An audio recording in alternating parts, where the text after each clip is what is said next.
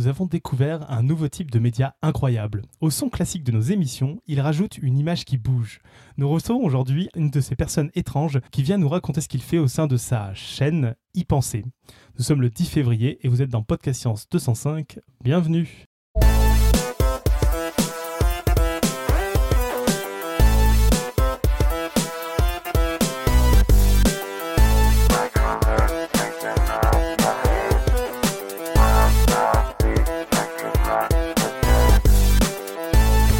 Bonsoir à tous.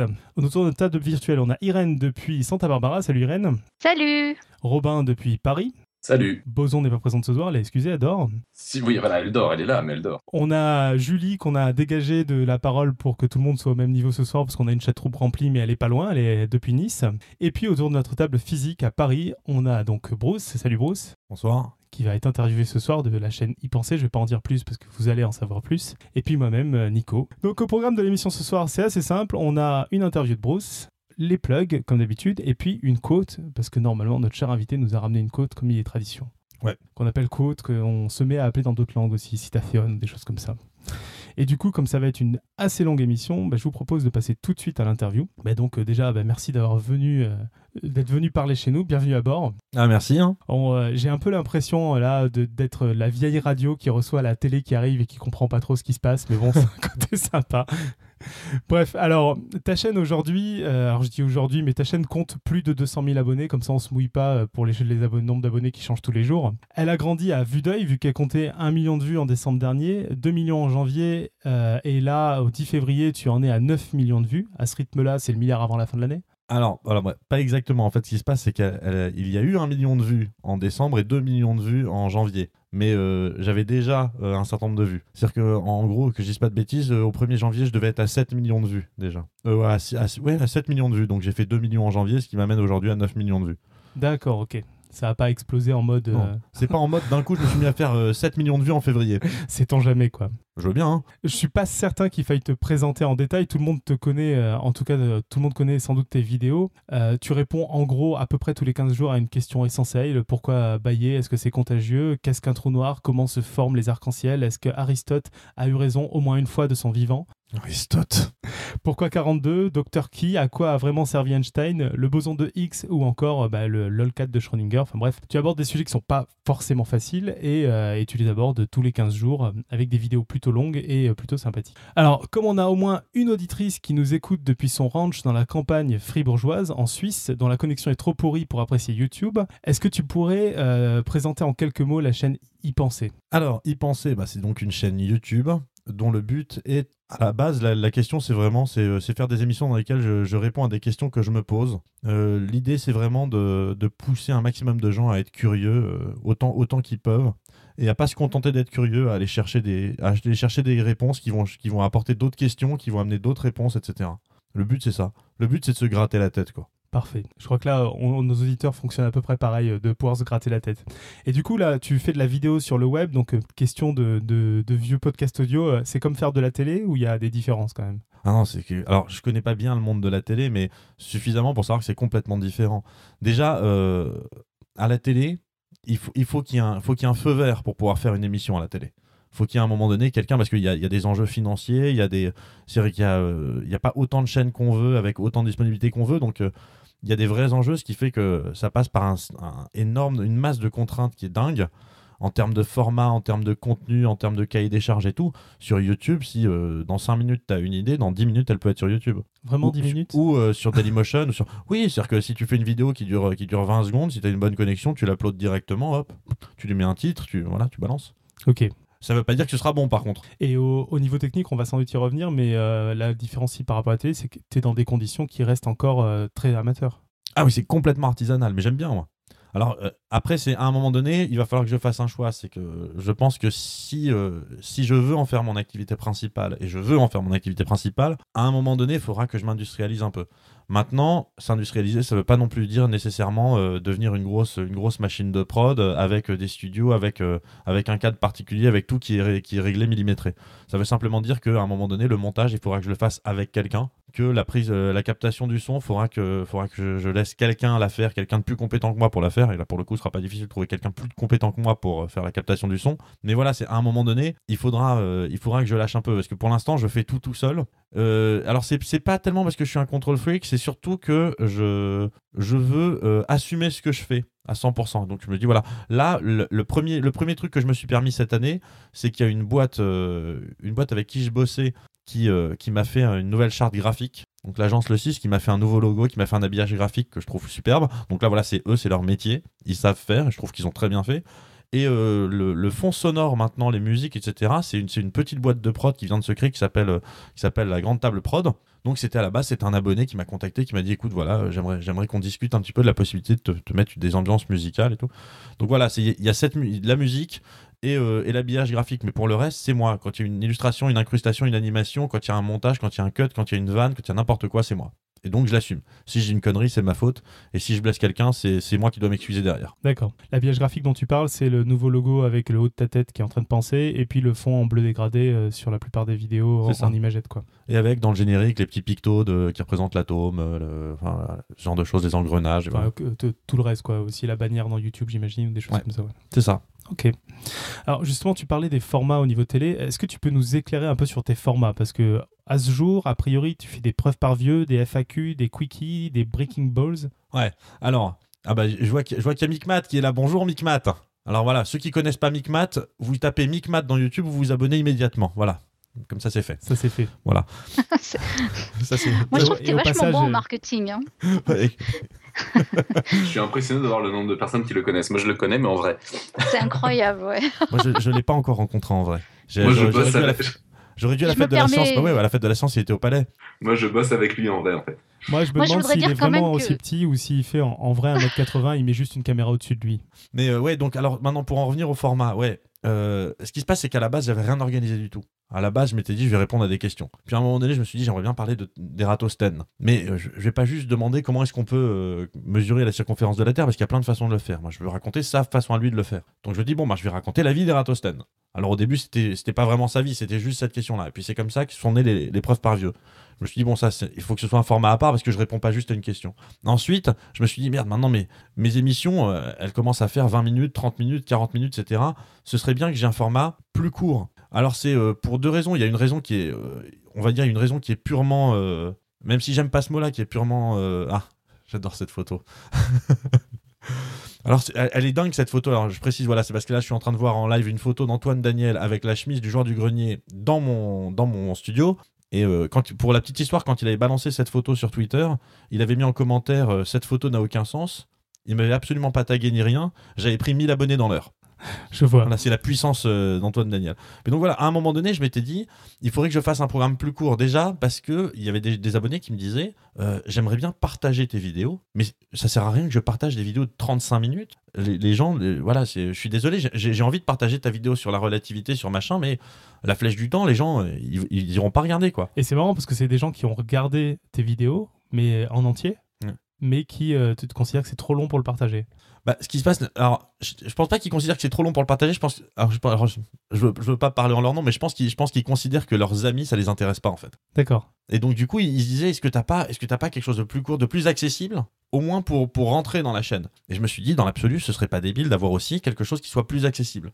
Et c'est comme ça que sont nés les quickies. D'accord. Avec les quickies qui ont cette, euh, cette particularité que même si ça peut, ça peut changer euh, avec le temps, ça peut évoluer, parce que moi je, fige strictement rien. Euh, le quickie à la base, l'idée c'est vraiment de faire s'interroger le spectateur sur son sens critique et sur son appréhension qu'il a de ce qu'on peut lui raconter. C'était comme ça, le, premier quickie, c'était le lieu le plus dangereux de France. C'était sur vraiment les dangers de, de confondre corrélation et causalité. Et, et je sais que ça a beaucoup, ça a beaucoup euh, interpellé les gens. D'ailleurs, il y a eu, un, il y a eu un, un très très bon retour sur, ce, sur, sur cette vidéo-là, où les gens au début ils gueulaient en disant Mais attends, mais ce que tu racontes, ça n'a rien à voir avec le titre en fait. Et puis après coup, ils disaient Ah bah si, finalement en fait. C'est euh, c'est- pile poil le sujet. Ah, D'accord. C'est marrant. euh, du coup, et les Breaking Ball, euh, du coup, au niveau format? Un Breaking Ball, c'est un truc tout à fait à part. Ce qui se passe, c'est que en décembre, euh, ouais, c'est ça, en décembre, début décembre, j'ai rencontré François Descraques et Slim euh, Beroun. Mm. Donc Slim, qui est le créateur de, de la série La théorie des balls, et qui, avec François Descraques, François Descraques, qui est le créateur du Visiteur du futur, et donc Slim, avec François Descraques et euh, Raph Descraques, sont les auteurs de la théorie des balls. Et il y a Slim et François qui me disent écoute, on aime bien ton émission, on aimerait, voilà, nous, ce qu'on a, on a, une série qui va sortir qui s'appelle la théorie des balls, où dans chaque épisode, enfin dans les cinq premiers épisodes en tout cas, il y a un personnage qui s'appelle Mitch et qui euh, développe une espèce de théorie plus ou moins fumeuse basée sur la mécanique quantique pour expliquer les relations entre les gens. Une espèce de, de PNL euh, de savant fou, quoi. Il suffit d'aller voir pour s'en convaincre que c'est plus ou moins fumeux. Quoi. Slim, Slim Adorable, j'adore ce mec. Et, Et, euh, juste ouais, pour, pour préciser au passage, Le Visiteur du Futur, pour ceux qui ne connaîtraient pas, c'est une des premières web-séries françaises, euh, si je dis pas de bêtises, Je- et qui, qui a cartonné. Quoi, ouais, Qui- est, qui est successful de dingue. Et que je vous invite à aller voir, c'est très vite vu, parce que aussi successful soit-il, les épisodes sont très courts. Donc au moins les premières saisons. Et je précise aussi, voilà, aujourd'hui c'est l'anniversaire de François Descraques. Voilà. Donc si vous avez envie de lui hashtaguer euh, HBD, euh, allez-y quoi. Voilà. Et, euh, et donc euh, ils m'ont ils m'ont proposé. Ils, cherchaient quelque chose qu'on pourrait faire ensemble. Ils avaient envie qu'on bosse ensemble et ça tombait très bien parce que moi j'avais envie de bosser avec eux. Et euh, sauf que bon, ils m'ont dit voilà maintenant l'émission, la série commence euh, début janvier, donc c'est peut-être un peu chaud parce qu'effectivement on était genre autour du 15 décembre par là. Et je leur dis mais non, pas de problème. à l'aise. Et euh, Théorie du oui. Et c'est comme ça qu'on oui oui mais complètement. Ah complètement là moi j'étais en mode yes depuis depuis plusieurs mois je suis en mode yes quoi dès, dès- dès qu'on me propose un truc.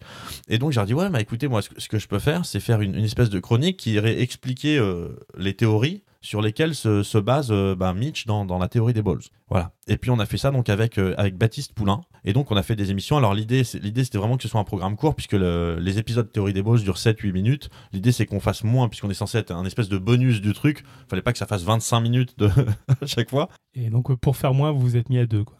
Voilà, exactement. Mais ça, mais ça, mais moi, ça m'a permis de rien aussi de, tester autre chose que je connaissais pas, qui était de déjà d'écrire, parce que moi les épisodes je les écris pas. J'écris des trames de, plans, en fait, j'écris euh, bullet points en fait. Et euh, là, comme on était à deux, fallait qu'on dialogue, donc il fallait écrire des scripts quoi. Puis on a tourné avec un autre matos, on a tourné dans un, dans un local où il y avait un vrai fond, euh, des vraies lumières, etc. Et vous tourniez du coup dans un contexte un peu plus professionnel. euh, Ouais, bah c'est le local dans les. Je crois que c'est le local du studio où il tournait euh, l'émission plus ou moins geek qui, qui, qui existait à la télé et euh, enfin en tout cas où il produisait plus ou moins geek. Je suis pas sûr qu'il le tournait là-bas, mais en tout cas il le produisait. D'accord. Alors, t- t'as parlé là des, des formats un peu longs euh, où t'avais des auditeurs qui t'avaient fait la remarque, enfin des télé, enfin je sais même pas comment des, Des des spectateurs. spectateurs, des, des internautes qui avaient fait la remarque. Euh, justement, ouais, tes formats font plus de 30 minutes en, en général et enfin on entend dire euh, que y les vidéos doivent être courtes pour être suivies, max 3 minutes, sinon on les regarde pas. C'est une croyance non vérifiée finalement? Enfin, t'as des chiffres, t'es sûr que les gens les regardent en entier ou euh, Bah, en fait, c'est euh, l'histoire des 3 minutes, c'est bien, mais tout dépend de ce qu'on veut faire. Si le but, c'est de vendre un maximum de publicité avant les vidéos, d'optimiser euh, le nombre, le watch time, la possibilité de partage, tout ça, c'est effectivement les, les guidelines de YouTube disent, et c'est euh, voilà, c'est- pas, pas idiot, hein, ça, vient d'études euh, qui sont très sérieuses qu'ils ont fait au niveau du comportement de, des gens qui utilisent euh, YouTube. C'est par exemple une vidéo qui fait 11 minutes, les gens la partageront beaucoup moins que si elle fait 2 minutes. Moi, si je suis, euh, je suis au bureau, admettons, et d'un coup, je, vais, je prends une pause de 5 minutes, je vais sur Facebook, je vois qu'on m'a partagé une vidéo, je clique. Si elle fait 2 minutes, je la regarde. Si elle fait 22 minutes, je la regarde pas. Ouais. Voilà. Donc il y a tout ça qui rentre, qui, qui rentre en compte. Moi, mon but, c'était pas exactement ça. Alors après, c'est le truc, c'est que moi, j'ai clairement pas choisi la voie facile. C'est-à-dire que moi, mon but, c'était de dire, voilà, moi, je, je, je, je voudrais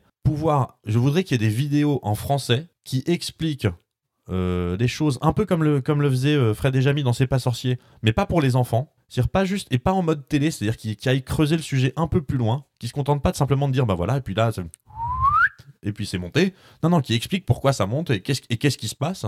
Un peu comme on peut trouver aujourd'hui en anglais depuis quelques années, avec un Vsauce, avec un Veritasium, Minute Physique et compagnie. Mais euh, oui, effectivement, le, format euh, le format court, c'était un pari qui était risqué. Euh, le format de- long euh, pardon, oui, dans le, le format long, c'était un pari qui était risqué. Et euh, le fait est que aujourd'hui, moi, je suis très content de la façon dont ça se passe parce que je vois que déjà, je vois que quand je fais des vidéos qui font 12 ou 14 minutes, j'ai beaucoup de commentaires en disant T'aurais pu faire plus long, franchement, il y avait plus de choses à dire. Moi, Turing, on m'a dit Pourquoi t'as fait que 13 minutes? Turing, Ouais. on m'a dit Ouais, t'aurais dû faire une demi-heure là-dessus pour parler de la biologie, pour parler. de- Oh là là, qu'est-ce que c'est que cette horreur? Je vois passer. Ok, euh, une- Bruce est en train de regarder une image où il y a un montage entre Aristote et lui. Je sais pas qui l'a envoyé, mais on va pas être copains. là. Euh, Du coup, je sais plus. Ouais, du coup, je sais Bah, plus tu disais que ce tu étais j'ai- content de comment ça se passait, que beaucoup de gens te demandaient euh, que ce soit plus long. Ouais, Ouais, c'est là où j'étais étonné que les gens te demandent du, du plus court parce que nous, euh, on fait du, du plus long. Enfin, de toute façon, en audio, classiquement, c'est plus long. Et on a beaucoup de gens qui nous demandent encore plus long. Alors, quand elles font 2 heures, 3 heures, là, non. Mais, euh, mais quand elles font qu'une heure, une heure et demie, ils nous demandent plus, plus long. Quoi. Ouais, puis ce qui se passe aussi après, c'est que plus le temps passe, d'abord, un, plus les gens sont habitués. Sur moi, il faut quand même savoir, c'est à la base, par exemple, les quickies, c'était censé être le format court. Je, je- m'étais donné ça comme. Le, quickie, c'était censé, censé être un format de 4-5 minutes. Bon, aujourd'hui, un, un- un quickie de moins de 12 minutes, je crois que ça n'existe pas. Non, non, mais c'est à chaque fois, je suis complètement débordé par ces trucs-là. Et justement, là, je suis content avec Breaking Balls. J'ai pu, pu me prouver que j'étais capable de, de me contenir à un format. Voilà. Ouais, les gens sur Turing, ils me disaient une demi-heure, il fallait plus. Et quand je regarde le watch time, donc quand je regarde dans les analytics euh, de Google, enfin de YouTube, enfin oui, c'est les analytics Google, puisque YouTube c'est Google, de, de comment les gens regardent, globalement, les gens regardent, euh, ouais, les gens, euh, on va dire à 75-80%, ils regardent en entier. Enfin, en entier jusqu'à euh, la fin du générique, on va dire le post-roll, là où, là où ils ont la possibilité de choisir une autre vidéo, tout ça. Mais à ce moment-là, il se passe plus rien dans la vidéo. Donc les gens regardent. T'as l'information s'ils regardent plusieurs fois? Alors, j'ai pas l'information de si une personne donnée regarde plusieurs fois. Mais par exemple, je sais que quand je mets une image subliminale, Ouais, ça. qui, enfin, qui est ils pas vont- vraiment une image subliminale, Ils vont mais pause puisqu'on la voit, 50 fois pour euh, la voir. quoi. mais je vois que le watch time à cet instant-là peut être de 140%. D'accord. Voilà, donc 140%, ça veut dire que il n'y a pas eu plus d'utilisateurs, mais qu'ils ont rembobiné, qu'ils ont remis, remis, remis. Donc là, pour, voilà, pour ceux qui connaissent pas la technique, quand vous avez un texte qui apparaît sur une image, vous avez la possibilité dans le player YouTube, dans les paramètres, de ralentir euh, la vitesse de défilement des images. Donc ça vous fera déjà gagner pas mal de temps, parce que je vois des fois, il y en a qui galèrent, qui disent j'ai fait pendant une demi-heure, mais je l'ai eu. Voilà, on peut ralentir le truc. Bah, c'est bien, ils essaient. Non, je demandais ça parce que nous, on s'est rendu compte que sur les épisodes en particulier les plus compliqués, et toi, tu as abordé la relativité générale, des choses comme ça, on a des auditeurs qui ont écouté plusieurs fois l'épisode. Et c'est pour ça que je me demandais si tu avais aussi ce genre de, de comportement. Euh, ouais, ouais, moi, il y, a des- il y a des gens qui me disent, bah, il y a, y, a, mais il y a plusieurs comportements. Il y a des gens qui, mais, euh, mais c'est tout le monde est pareil. Je veux dire, moi, par Ouais, exemple, tout, moi, tout à l'heure, j'avais un quart d'heure à tuer. Je me suis maté un, un vieil épisode de Genre du Grenier que j'avais déjà vu euh, 15 fois. Et puis voilà, parce, et parce que je sais que cet épisode-là m'avait plu, qu'il y avait un truc sympa. ouais, avait- bien sûr. Et euh, donc, il y a des gens qui font ça. Il y a des gens qui se mettent les playlists en boucle. Puis il y a des gens, quand euh, ça fait. euh, parce que en- là, euh, c'est vrai que ces derniers temps, il y a eu un épisode euh, quasiment tous les trois jours qui sortait entre, entre les collabs, les machins. Mais normalement, c'est toutes les deux semaines. Donc il y a des gens, au bout de 10 jours, ils commencent à trouver le temps long. Donc ils se réécoutent Ouais. des anciens. Ok. Euh, bon, on en a parlé un tout petit peu, mais du coup, tu as, lancé cette chaîne parce que tu ne trouvais pas ton bonheur dans, dans l'offre existante euh, actuelle, c'est ça? C'est ça. Alors, sachant que j'avais, j'avais mal cherché, parce qu'il existait quand même déjà des choses à ce moment-là. C'est-à-dire, quand, quand, je, me suis lancé, j'avais le sentiment qu'il, qu'il existait rien, mais il existait déjà des choses. À l'époque, il existait déjà, depuis quelques mois, Axolot, qui, même s'il fait pas de la science à proprement parler, et sur un sujet qu'on va dire, qui, qui, avec moi, on est sur des sujets assez connexes, qui sont vraiment des sujets culturels, éducatifs.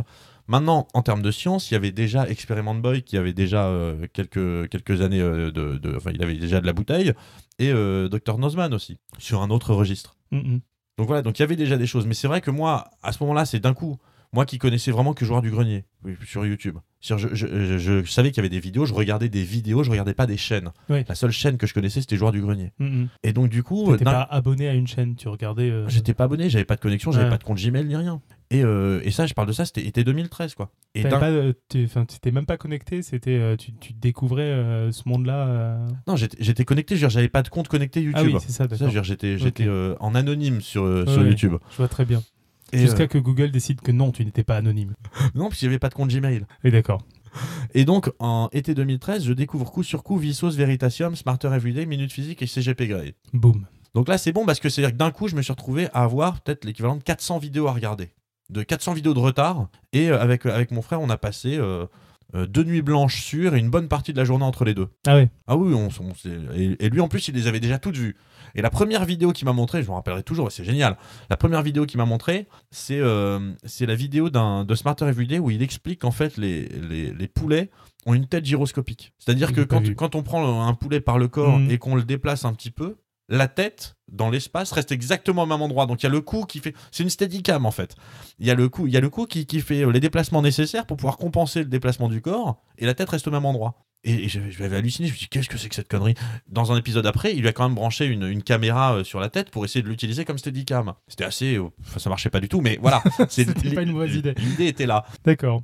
Euh, amusant. Et, euh, et pourquoi le format vidéo du coup? Parce que t'aurais pu faire euh, de l'audio, t'aurais pu faire un blog, t'aurais pu faire, euh, j'en sais rien, plein d'autres choses. T'aurais pu te lancer dans des associations de diffusion scientifique dans des, dans des lieux de science ou d'autres choses? Alors, l'écrit, je pense que ça ne, ça ne, ça ne serait pas passé.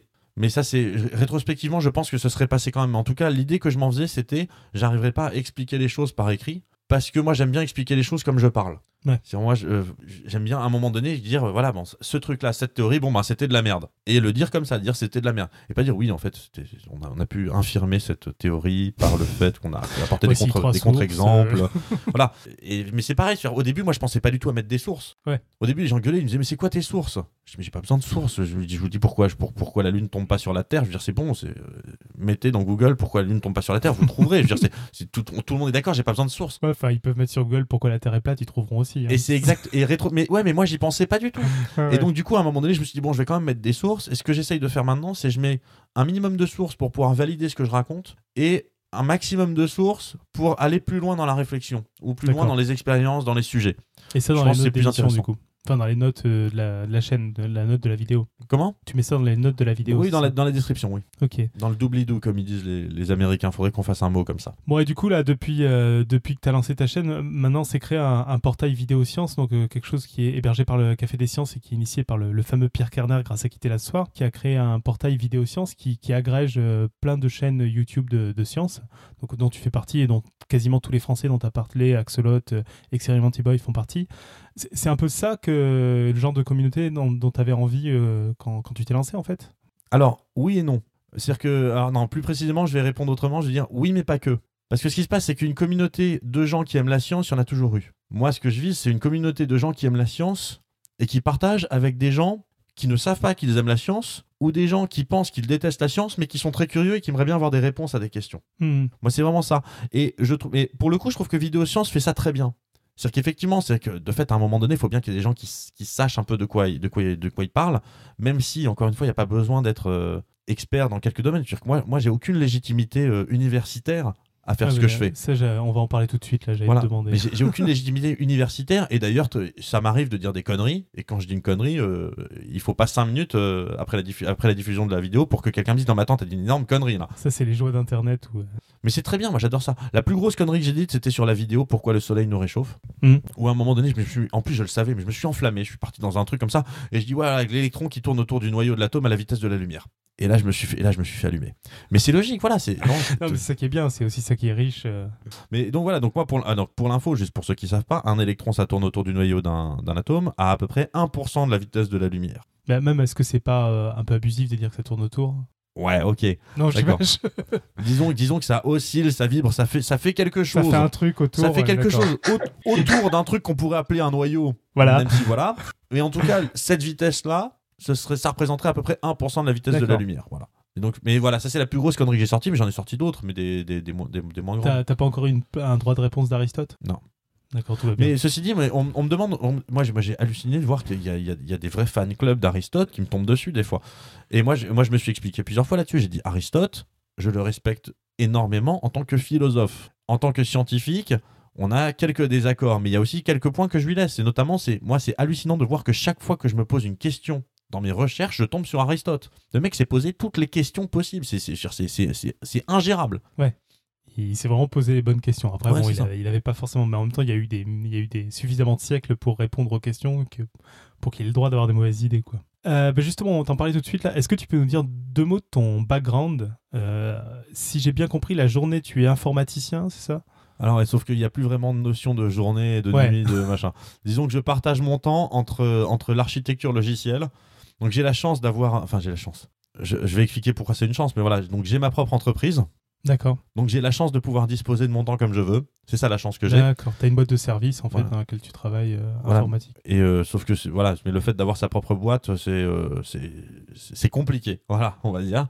Mais donc du coup, je, je peux organiser mon temps comme je veux. En gros, mes clients sont cool avec moi dès lors que je fais le boulot en temps et en heure. D'accord. Voilà, donc du coup, je m'arrange. Je m'arrange comme je peux. Et du coup, au niveau background, en, tu, tu, tu as fait une école d'informatique après. En fait, ce que j'ai fait, c'est que à la base, j'ai fait maths sup, maths spé parce que je, je souhaitais euh, devenir pilote de ligne, ce qui n'est pas possible parce que je suis myope. Ah. Je suis pas très myope, je suis un tout petit peu myope, mais je suis myope. Moi, en, moi, en plein ciel, euh, lire une plaque d'immatriculation euh, qui serait à 500 mètres, je suis incapable. Ouais. Voilà. Mais bon. Et donc, du coup, j'ai pas pu. Et, et en fait, euh, comme j'avais bossé que pour préparer les NAC, j'avais absolument pas bossé pour préparer les autres, euh, les autres écoles d'ingé. Donc, j'y suis allé les mains dans les poches, ce qui est une énorme connerie quand on fait une prépa Mathup Mathup. Il faut pas se pointer les mains dans les poches à un examen parce que c'est un concours. Il y en a, a d'autres à côté Il y de en a vous. d'autres qui ont envie d'avoir des choses. Voilà, et, euh, et eux, voilà, ils- s'ils passent devant, c'est c'est fini, c'est mort. Et donc, du coup, après, j'ai fait une équivalence en fac en, euh, pour entrer en licence math- euh, mathématiques informatique. D'accord. Et donc, j'ai fait une licence de maths, une licence d'informatique. Comme les examens tombaient en même temps, j'ai passé bah, la licence d'informatique. Et puis, l'année d'après, j'ai passé maîtrise d'informatique et licence de maths. Mais c'est après, après la maths P, j'ai pas fait de physique, j'ai pas fait de chimie, j'ai pas Mais fait t'as de. quand même fait, t'as quand même continué à faire des maths euh, jusqu'à un bac plus 5, quoi. Ok, donc du coup, euh, t'as quand même continué à faire euh, des maths pendant un certain moment et puis Ouais. un peu d'informatique, mais pas, euh, pas le reste. Finalement, très, tu parles très peu de maths encore pour l'instant. euh, Enfin, tu en parles vaguement, mais tu parles surtout de physique dans tes vidéos. Bah, ce qui se passe, c'est que les maths, la, difficulté que je vais avoir avec les maths, c'est que les maths, c'est quelque chose que j'adore. C'est quelque chose que beaucoup de gens détestent. Et en général, beaucoup de gens détestent parce qu'ils ne savent pas qu'en vrai, ils aiment. Et à côté de ça, on a effectivement Micmath qui fait ça très bien. Mhm. Qui fait ça vraiment très très bien. Donc euh, moi, pour l'instant, je, je, je- je veux me soucier au minimum des maths. Ce que, que je veux aussi. Et moi, une des, une des questions, euh, un, un des thèmes justement d'y penser, c'est de dire on peut expliquer la relativité, on peut expliquer la mécanique quantique sans se préoccuper des équations. Ouais. Donc c'est c'est toute la difficulté. Donc j'essaye vraiment d'utiliser le minimum possible les maths pour dire on n'a pas besoin de maths. Cela dit, on peut expliquer les maths sans équation aussi. hein. Enfin, je veux dire, les maths, les équations dans les maths, c'est une toute petite partie, quoi. Oui, je suis, je suis d'accord. Mais c'est mais c'est vrai que voilà, moi, moi je crois que sur, sur, sur l'ensemble de mes épisodes, je crois que les maths, ça s'est limité juste à parler des angles alternes internes dans la vidéo sur Eratosthène. Je crois que c'est à peu près tout. Bon, après, euh, quand tu, quand tu parles d'espace courbe et compagnie dans la relativité, on, on- c'est là où on fait des ponts un peu. Oui. Ouais, t'as introduit les tenseurs, les tenseurs aussi dans l'épisode sur la relativité. Ouais, mais en, en vrai, j'en parle, j'en parle très peu. Je dis voilà, il y a un truc, c'est un tenseur. Pour faire très simple, on va dire que c'est une généralisation de, de composition de vecteurs. Bref, c'est très compliqué, mais on s'en fout.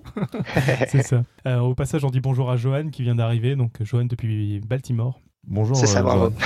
Bonsoir. Euh, On, on se demandait, Baltimore, c'est Maryland? Oui, exactement. Voilà, je savais. Voilà, parce que j'ai bien sûr Bravo. aucune notion de géographie. Euh, du coup, là où je voulais en venir sur l'histoire euh, des maths aussi, c'était euh, donc d'où vient toute cette culture scientifique là? Alors, il y a toute une partie qui vient du fait que je suis curieux depuis une paire d'années quand même. Et puis il y a toute une partie où, euh, je vais pas dire que c'est du flan parce que c'est pas du flan, mais il y a des fois, moi ça m'arrive de, de dire j'aimerais bien répondre à telle question dans un épisode y penser, sauf que la réponse je l'ai pas. Hmm. Bah donc du coup je cherche. Ça, c'est depuis que tu as créé, créé la chaîne. Ouais. Mais, on ce- mais, on ceci connaît ce biais ici, ouais. mais, mais, mais ce réflexe, je, je, je l'ai depuis un certain nombre d'années. D'accord. Voilà. Et c'est vrai qu'aujourd'hui, euh, moi je me rappelle d'une époque où je devais faire ça, il y avait pas Internet quoi. Mhm. Voilà, je dis ça. euh, Je dis rien. Voilà. Il n'y a pas Google. Aujourd'hui, c'est facile. Hein.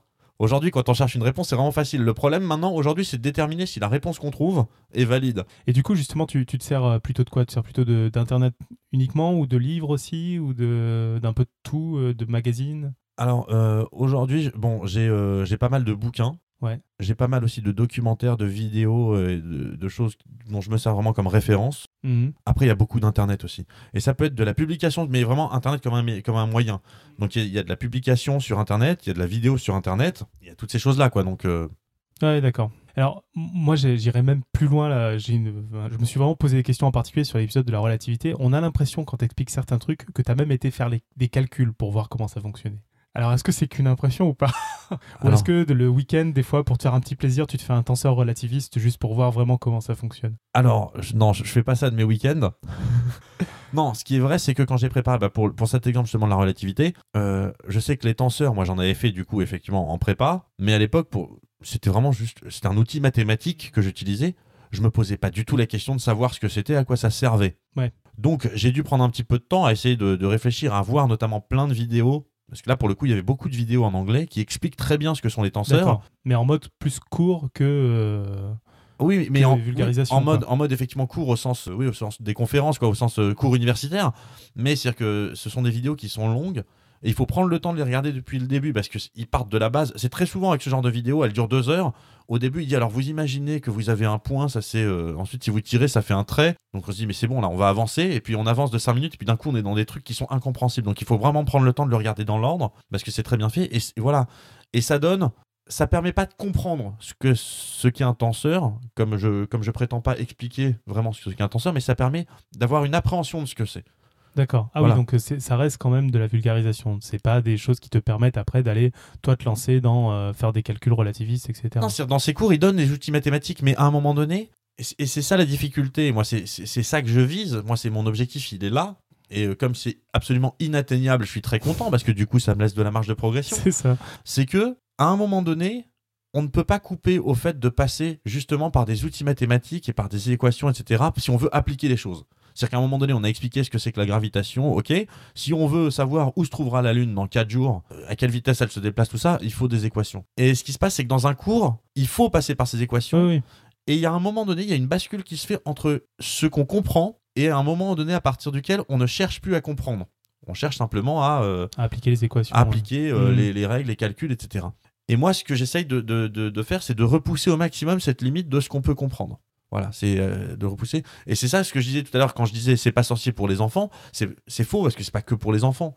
Je veux Ah dire, ouais, c'est- je connais un nombre d'adultes qui regardent ce mais, truc. mais moi j'ai moi j'ai le coffret DVD en camion, ça j'ai la remorque et tout. Tu, Moi, tu moi, veux, tu veux que je te brise, brise tes rêves sur le camion de C'est pas sorcier ou pas? C'est un studio, c'est ça, c'est pas un vrai camion. Il n'existe pas. Celui que tu vois dans le générique, il n'existe pas. Mais il est en image de synthèse? Non, il En fait, ils l'ont tourné une fois Ah oui. et ils l'ont fait arriver sur un fond bleu pour le mettre dans toutes les émissions. Pour rater, il arrivé sur le lieu. Ouais. Voilà, c'était juste pour casser le rêve à nos 300 personnes sur la chat. Moi, ça m'a, ça m'a déprimé en apprenant. Non, mais moi je parle du coffret. Ils avaient fait un coffret DVD donc en forme du camion avec la remorque. et tout. Moi je les ai, je les regarde et j'aime.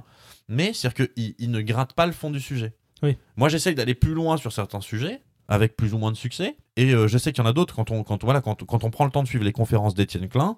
Là on va encore plus loin sur les sujets Hmm. et on reste dans la compréhension de, de ce qu'il faut faire. Moi c'est moi c'est ça que je vais essayer. Voilà, c'est essayer d'être vraiment dans la compréhension de ce qu'on fait. D'accord. Ce que je trouve intéressant, c'est que le, je trouve que l'aspect technique est une étape dans la compréhension, mais je sais pas forcément si c'est pour aller le plus loin possible. C'est-à-dire que quand on en arrive à des, des grands spécialistes d'un sujet qui parlent, ils- ils- les équations ne sont plus forcément le, le- le plus adapté pour parler de leur sujet. C'est-à-dire qu'il y a un moment où on dépasse la technique, quoi, quand on est complètement dans la recherche euh, très terme. Je sais pas si je suis clair. Bah, je, je- je suis d'accord je suis pas d'accord. En fait, ce qui se passe, c'est qu'effectivement, je pense qu'il y a euh, les, les vraies grosses pointures de, de, de- certains sujets vraiment qui sont très précis. Euh, clairement, ils voient des choses qu'on voit pas. Donc pour eux, c'est euh, naturel. C'est comme euh, comme expliquer le chemin à quelqu'un pour lui dire c'est la deuxième à gauche puis au feu à droite. Quoi. Pour eux, c'est aussi con que ça. Mais moi, l'expérience, par exemple, que j'ai eue à la fac, c'est qu'il y avait des profs qui, qui, pas tous bien sûr, parce que la, plupart étaient, étaient, étaient très, enfin ils étaient tous compétents, mais dire, la plupart prenaient vraiment le temps de bien expliquer les choses. Mais il y en a, ils avaient l'impression que ce qu'ils nous disaient était clair. Je me rappelle une fois, c'était en, en algèbre, je sais plus, on était sur des, euh, sur des corps euh, de trucs vectoriels, de corps abéliens, d'anneaux, de je sais pas quoi. Enfin, c'était un- c'était un- tu Tous vois, ces mots, mais par contre, qui sont des Voilà. très jolis mots, mais et, sur un truc- et, qui, et, qui, et qui prennent sens quand on, quand on, Ouais. quand on prend le temps de vraiment de, bah, d'y penser. hein. Mais euh, et à un moment donné, il nous parle d'un truc, puis il y, a un- il y a un type qui lève la main dans l'amphi qui fait Excusez-moi, monsieur, vous pouvez nous donner un exemple Parce que là, c'est, là, c'est, c'est rude c'est quand même. Et, et il réfléchit, il fait Bah, vous voyez la table devant moi? Il dit Ouais, bah voilà, c'est un exemple. Et pour lui, et pour lui, et pour lui, c'était très clair. Merci. Ouais, il y a- il y a- Merci, il y a- monsieur. Ouais, ouais. Non, mais c'est. c'est euh, ce, que, ce, que, oui, oui. ce que je voulais dire, c'est juste. Enfin, j'ai j'ai regardé deux, trois de tes vidéos. euh, je- je- par exemple, quand tu parles de, de l'entropie, Ouais. euh, c'est un exemple qui me parle parce que on a réussi à mettre en équation une notion qu'on voulait avoir. Et donc, euh, d'une certaine manière, je sais pas si tu vas plus loin avec l'équation. Tu fais quelque chose de plus précis, ça te permet de, tester ton truc, euh, cette notion euh, dans différentes situations, etc. Mais finalement, ce qui est essentiel, c'était aussi de voir que cette notion, on en avait besoin et ce qu'elle représente exactement. Tu vois, il y, a- un travail intellectuel pur qui est pas purement technique. Ouais, non, mais je, suis- d'accord. Et euh, mais après, ce qui se passe, c'est euh, moi, c'est euh, je. Alors après, c'est peut-être que moi. Je, enfin, je sais que c'est pas que moi, mais c'est peut-être c'est peut-être assez particulier. C'est que moi, je, moi, je vois vraiment de la beauté dans ces équations. Moi, moi, j'a- moi, j'adore ça. Même, même, même celle que je comprends pas. C'est que moi, la première fois que j'ai vu une équation de, de tenseur énergie machin là. J'ai vu ça, je me suis dit, mon Dieu, mais qu'est-ce que c'est? Mais je trouvais ça beau. Mais effectivement, je pense que, a priori, si on n'a pas besoin de sortir une réponse, c'est-à-dire si on nous demande pas de dire la réponse c'est 24 ou 16,2, on devrait pouvoir expliquer absolument tout et n'importe quoi sans avoir besoin euh, d'équations. Je Et ça serait beau. mais, euh, mais c'est pour ça que je dis c'est un objectif qui est absolument inatteignable. Donc je suis très content parce que ça nous laisse vraiment énormément de marge. Une bonne marge. Euh, bon, pour en finir avec cette histoire de genèse, et du coup, c'était quoi le déclencheur qui fait que euh, là, à un moment, tu, ça y est, t'as lancé la chaîne quoi? Alors c'était c'était une c'était euh, c'était parce que je suis parce que je suis un pur français franchouillard et que quand j'ai vu donc C'était pour râler, donc. en mais en cherchant pas bien, en cherchant pas bien donc sur YouTube, j'ai vu qu'il y avait pas de chaîne scientifique qui faisait du Vsauce en français. Je me suis dit, putain. Et en plus, je- je- j'ai anticipé. J'ai dit, je vais regarder si en français. Je suis sûr, con comme on est, on n'a pas fait. hein. Je suis sûr qu'il y a un mec qui a fait ça en WAP. Et donc, je râlais, je gueulais. Et au final, euh, voilà, oui, ah, ça, c'est, ça, c'est un screenshot. Je fais une parenthèse. Là, c'est un screenshot d'un, jeu qui est sorti apparemment sur iPad ou sur mobile, je ne sais plus, qui est un jeu, un jeu d'enquête où dedans il y a un personnage qui a été inspiré par, euh, par moi en fait. Donc je, suis, je, suis, je, suis, je suis assez fier de ce truc-là. Donc ouais, je termine et donc c'était pour aller et euh, il y a mon, et j'en discutais avec mon, avec mon frère. Il me dit bon bah ok, bah, sinon tu peux aussi te sortir les doigts et t'as aussi le droit de mettre une caméra et y aller quoi. Hein? Allez, on se bouge au lieu de râler, hein? Et puis je dis bah, c'est pas con en fait. D'accord. Bah, comme quoi, râler, ça sert. hein. Les- la bise à Alan, là, qui est pas là ce soir, mais ça lui parlera. Bon, du coup, on va aborder maintenant les coulisses d'y penser. Bon, tu nous as déjà dit pas mal de choses. Mais alors, est-ce que tu peux nous raconter un peu comment ça se passe, la préparation d'un épisode d'y penser? Genre le prochain, là. Alors, le, le prochain prochain, il sort jeudi, il est, déjà Ah, donc- il est déjà tourné, il est en plein montage, c'est le dernier Breaking Balls. D'accord. Voilà, mais le prochain d'après, c'est celui qui sortira vendredi prochain. Donc là, donc c'est vendredi, on est, euh, on est euh, mardi, donc c'est dans euh, 12 jours. Euh, non, oui, non, euh, euh, 10 jours. Dans 10 jours. Je suis complètement décalqué. Donc il sortira dans 10 jours. La chance que j'ai, parce que c'est assez rare, c'est que j'ai déjà le sujet. Ah, dix jours avant, euh, d'habitude, des fois, t'as pas le sujet. Alors, j'ai toujours plus ou moins le sujet, mais j'hésite toujours entre 3-4 sujets. D'accord. C'est-à-dire que j'en- Tu veux dire entre les 50 sujets que t'as promis et euh, le sujet que, nouveau que t'as envie de faire, en fait, plus que les autres. Après, après, ce qui se passe, c'est qu'il y a des sujets qui ont des dépendances. C'est-à-dire qu'il y a des sujets dont je peux pas parler avant d'avoir parlé d'autres sujets, avant d'avoir parlé d'autres sujets. Il y a toujours déjà cette première question, c'est est-ce que je fais un quickie, un la preuve par vieux, un classique, qu'est-ce que je fais? Donc là, ça va être un, ça va être un quickie vraisemblablement. C'est-à-dire, je décide en fait si c'est un quickie en fonction de ce que je, de ce que j'arrive à raconter dessus derrière. Si j'en, si j'en fais 35 minutes, c'est pas un quickie, quoi. Voilà, point. Donc j'ai déjà le sujet. Là, ça fait donc, euh, c'est un sujet qui, euh, sur lequel je m'interroge depuis un certain temps. Donc j'ai déjà fait pas mal de recherches dessus, ce qui fait que je pense que j'ai déjà 90 ou 95% de ce que je vais en dire. D'accord. Mais t'as rien écrit encore. Mais euh, et j'écrirai pas grand-chose. Après, j'en suis maintenant à l'étape où je me pose la question de comment je vais en parler. C'est-à-dire que moi, la première question que je me pose sur un sujet, c'est je me dis quelle est la difficulté euh, de compréhension et quelle analogie je peux trouver pour expliquer. Ou bien par quel biais est-ce que je peux dire ce truc-là qui semble être un truc très compliqué ou qui semble être un truc super abstrait, en fait, on l'utilise tous les jours parce que. Et j'ai dit parce que alors que j'aurais dû dire parce que. Voilà, mais ça arrive. Ouais. Mais il n'y aura pas de deuxième prise. Et, euh, et, de- et donc voilà, et euh, j'en j'en suis là. À, à partir de là, je dirais que l'écriture, à proprement parler, c'est-à-dire vraiment écrire le plan détaillé de l'épisode, ça va me prendre entre une heure à 4 heures si vraiment il y a des vraies complexités et que je me dis il faudrait peut-être que je sorte ce passage-là pour le mettre dans un autre épisode. C'est entre une à 4 heures pour écrire vraiment le, on va dire le, le pilote, le, rundown de C'est l'épisode. une à 4 heures euh, hors recherche, et après, t'as du temps de recherche éventuellement. Voilà, c'est c'est en amont que j'ai du temps de recherche. Voilà, en amont j'ai du temps de recherche. Une fois, que- une fois que tout ça c'est clair dans ma tête, je sais que ok, je vais, je vais rentrer par ce, par, l'introduction va se faire par cet angle-là. Je vais dérouler, sachant que maintenant de plus en plus j'essaye de faire en sorte de partir d'une question, d'une petite question, et de et d'élargir le sujet au maximum. Hmm. Commencer par dire mais est-ce que vous savez pourquoi euh, je dis n'importe quoi un truc euh, quand on quand on quand on plie les doigts il se passe ça et en fait bah, c'est typiquement ce que j'avais fait sur le bâillement. C'est-à-dire pourquoi le bâillement c'est contagieux, mais en fait si le bâillement n'était pas contagieux, en, en quelque sorte ça voudrait dire que les civilisations n'auraient pas pu naître. Bon là j'ai fait un- une, une- une vraie euh, confusion entre corrélation et causalité, mais voilà, c'est l'idée c'est que je pars du bâillement et qu'à la fin je termine sur le fait Mhm. que sans les neurones miroirs, Tu, euh, tu choisis en gros le, le chemin que tu vas parcourir. Quoi. C'est ça. Et, j'essaye vraiment de, de partir de la petite histoire qui va raconter la grande histoire. C'est ce que j'essaye de faire de plus en plus. C'est-à-dire que de plus en plus, je me structure. Au début, c'était n'importe quoi. Au début, je, je lançais la caméra et puis je racontais ma vie. hein. Le tout premier épisode, quand je pense au premier épisode, j'ai quand même fait 4 minutes de micro-trottoir. Oui, c'est ce que j'allais dire. C'est-à-dire qu'il y a les, les mecs sur YouTube, ils disent qu'il faut faire une vidéo de 3 minutes, 3 minutes 30. Moi, j'ai 4 minutes de micro-trottoir, j'avais même pas introduit le sujet. Donc euh, voilà, c'est-à-dire que vraiment, j'étais en freestyle. Mais c'est ça le web aussi. c'est euh, Bah ouais, ouais, complètement. et donc, à partir de là, j'attaque le tournage.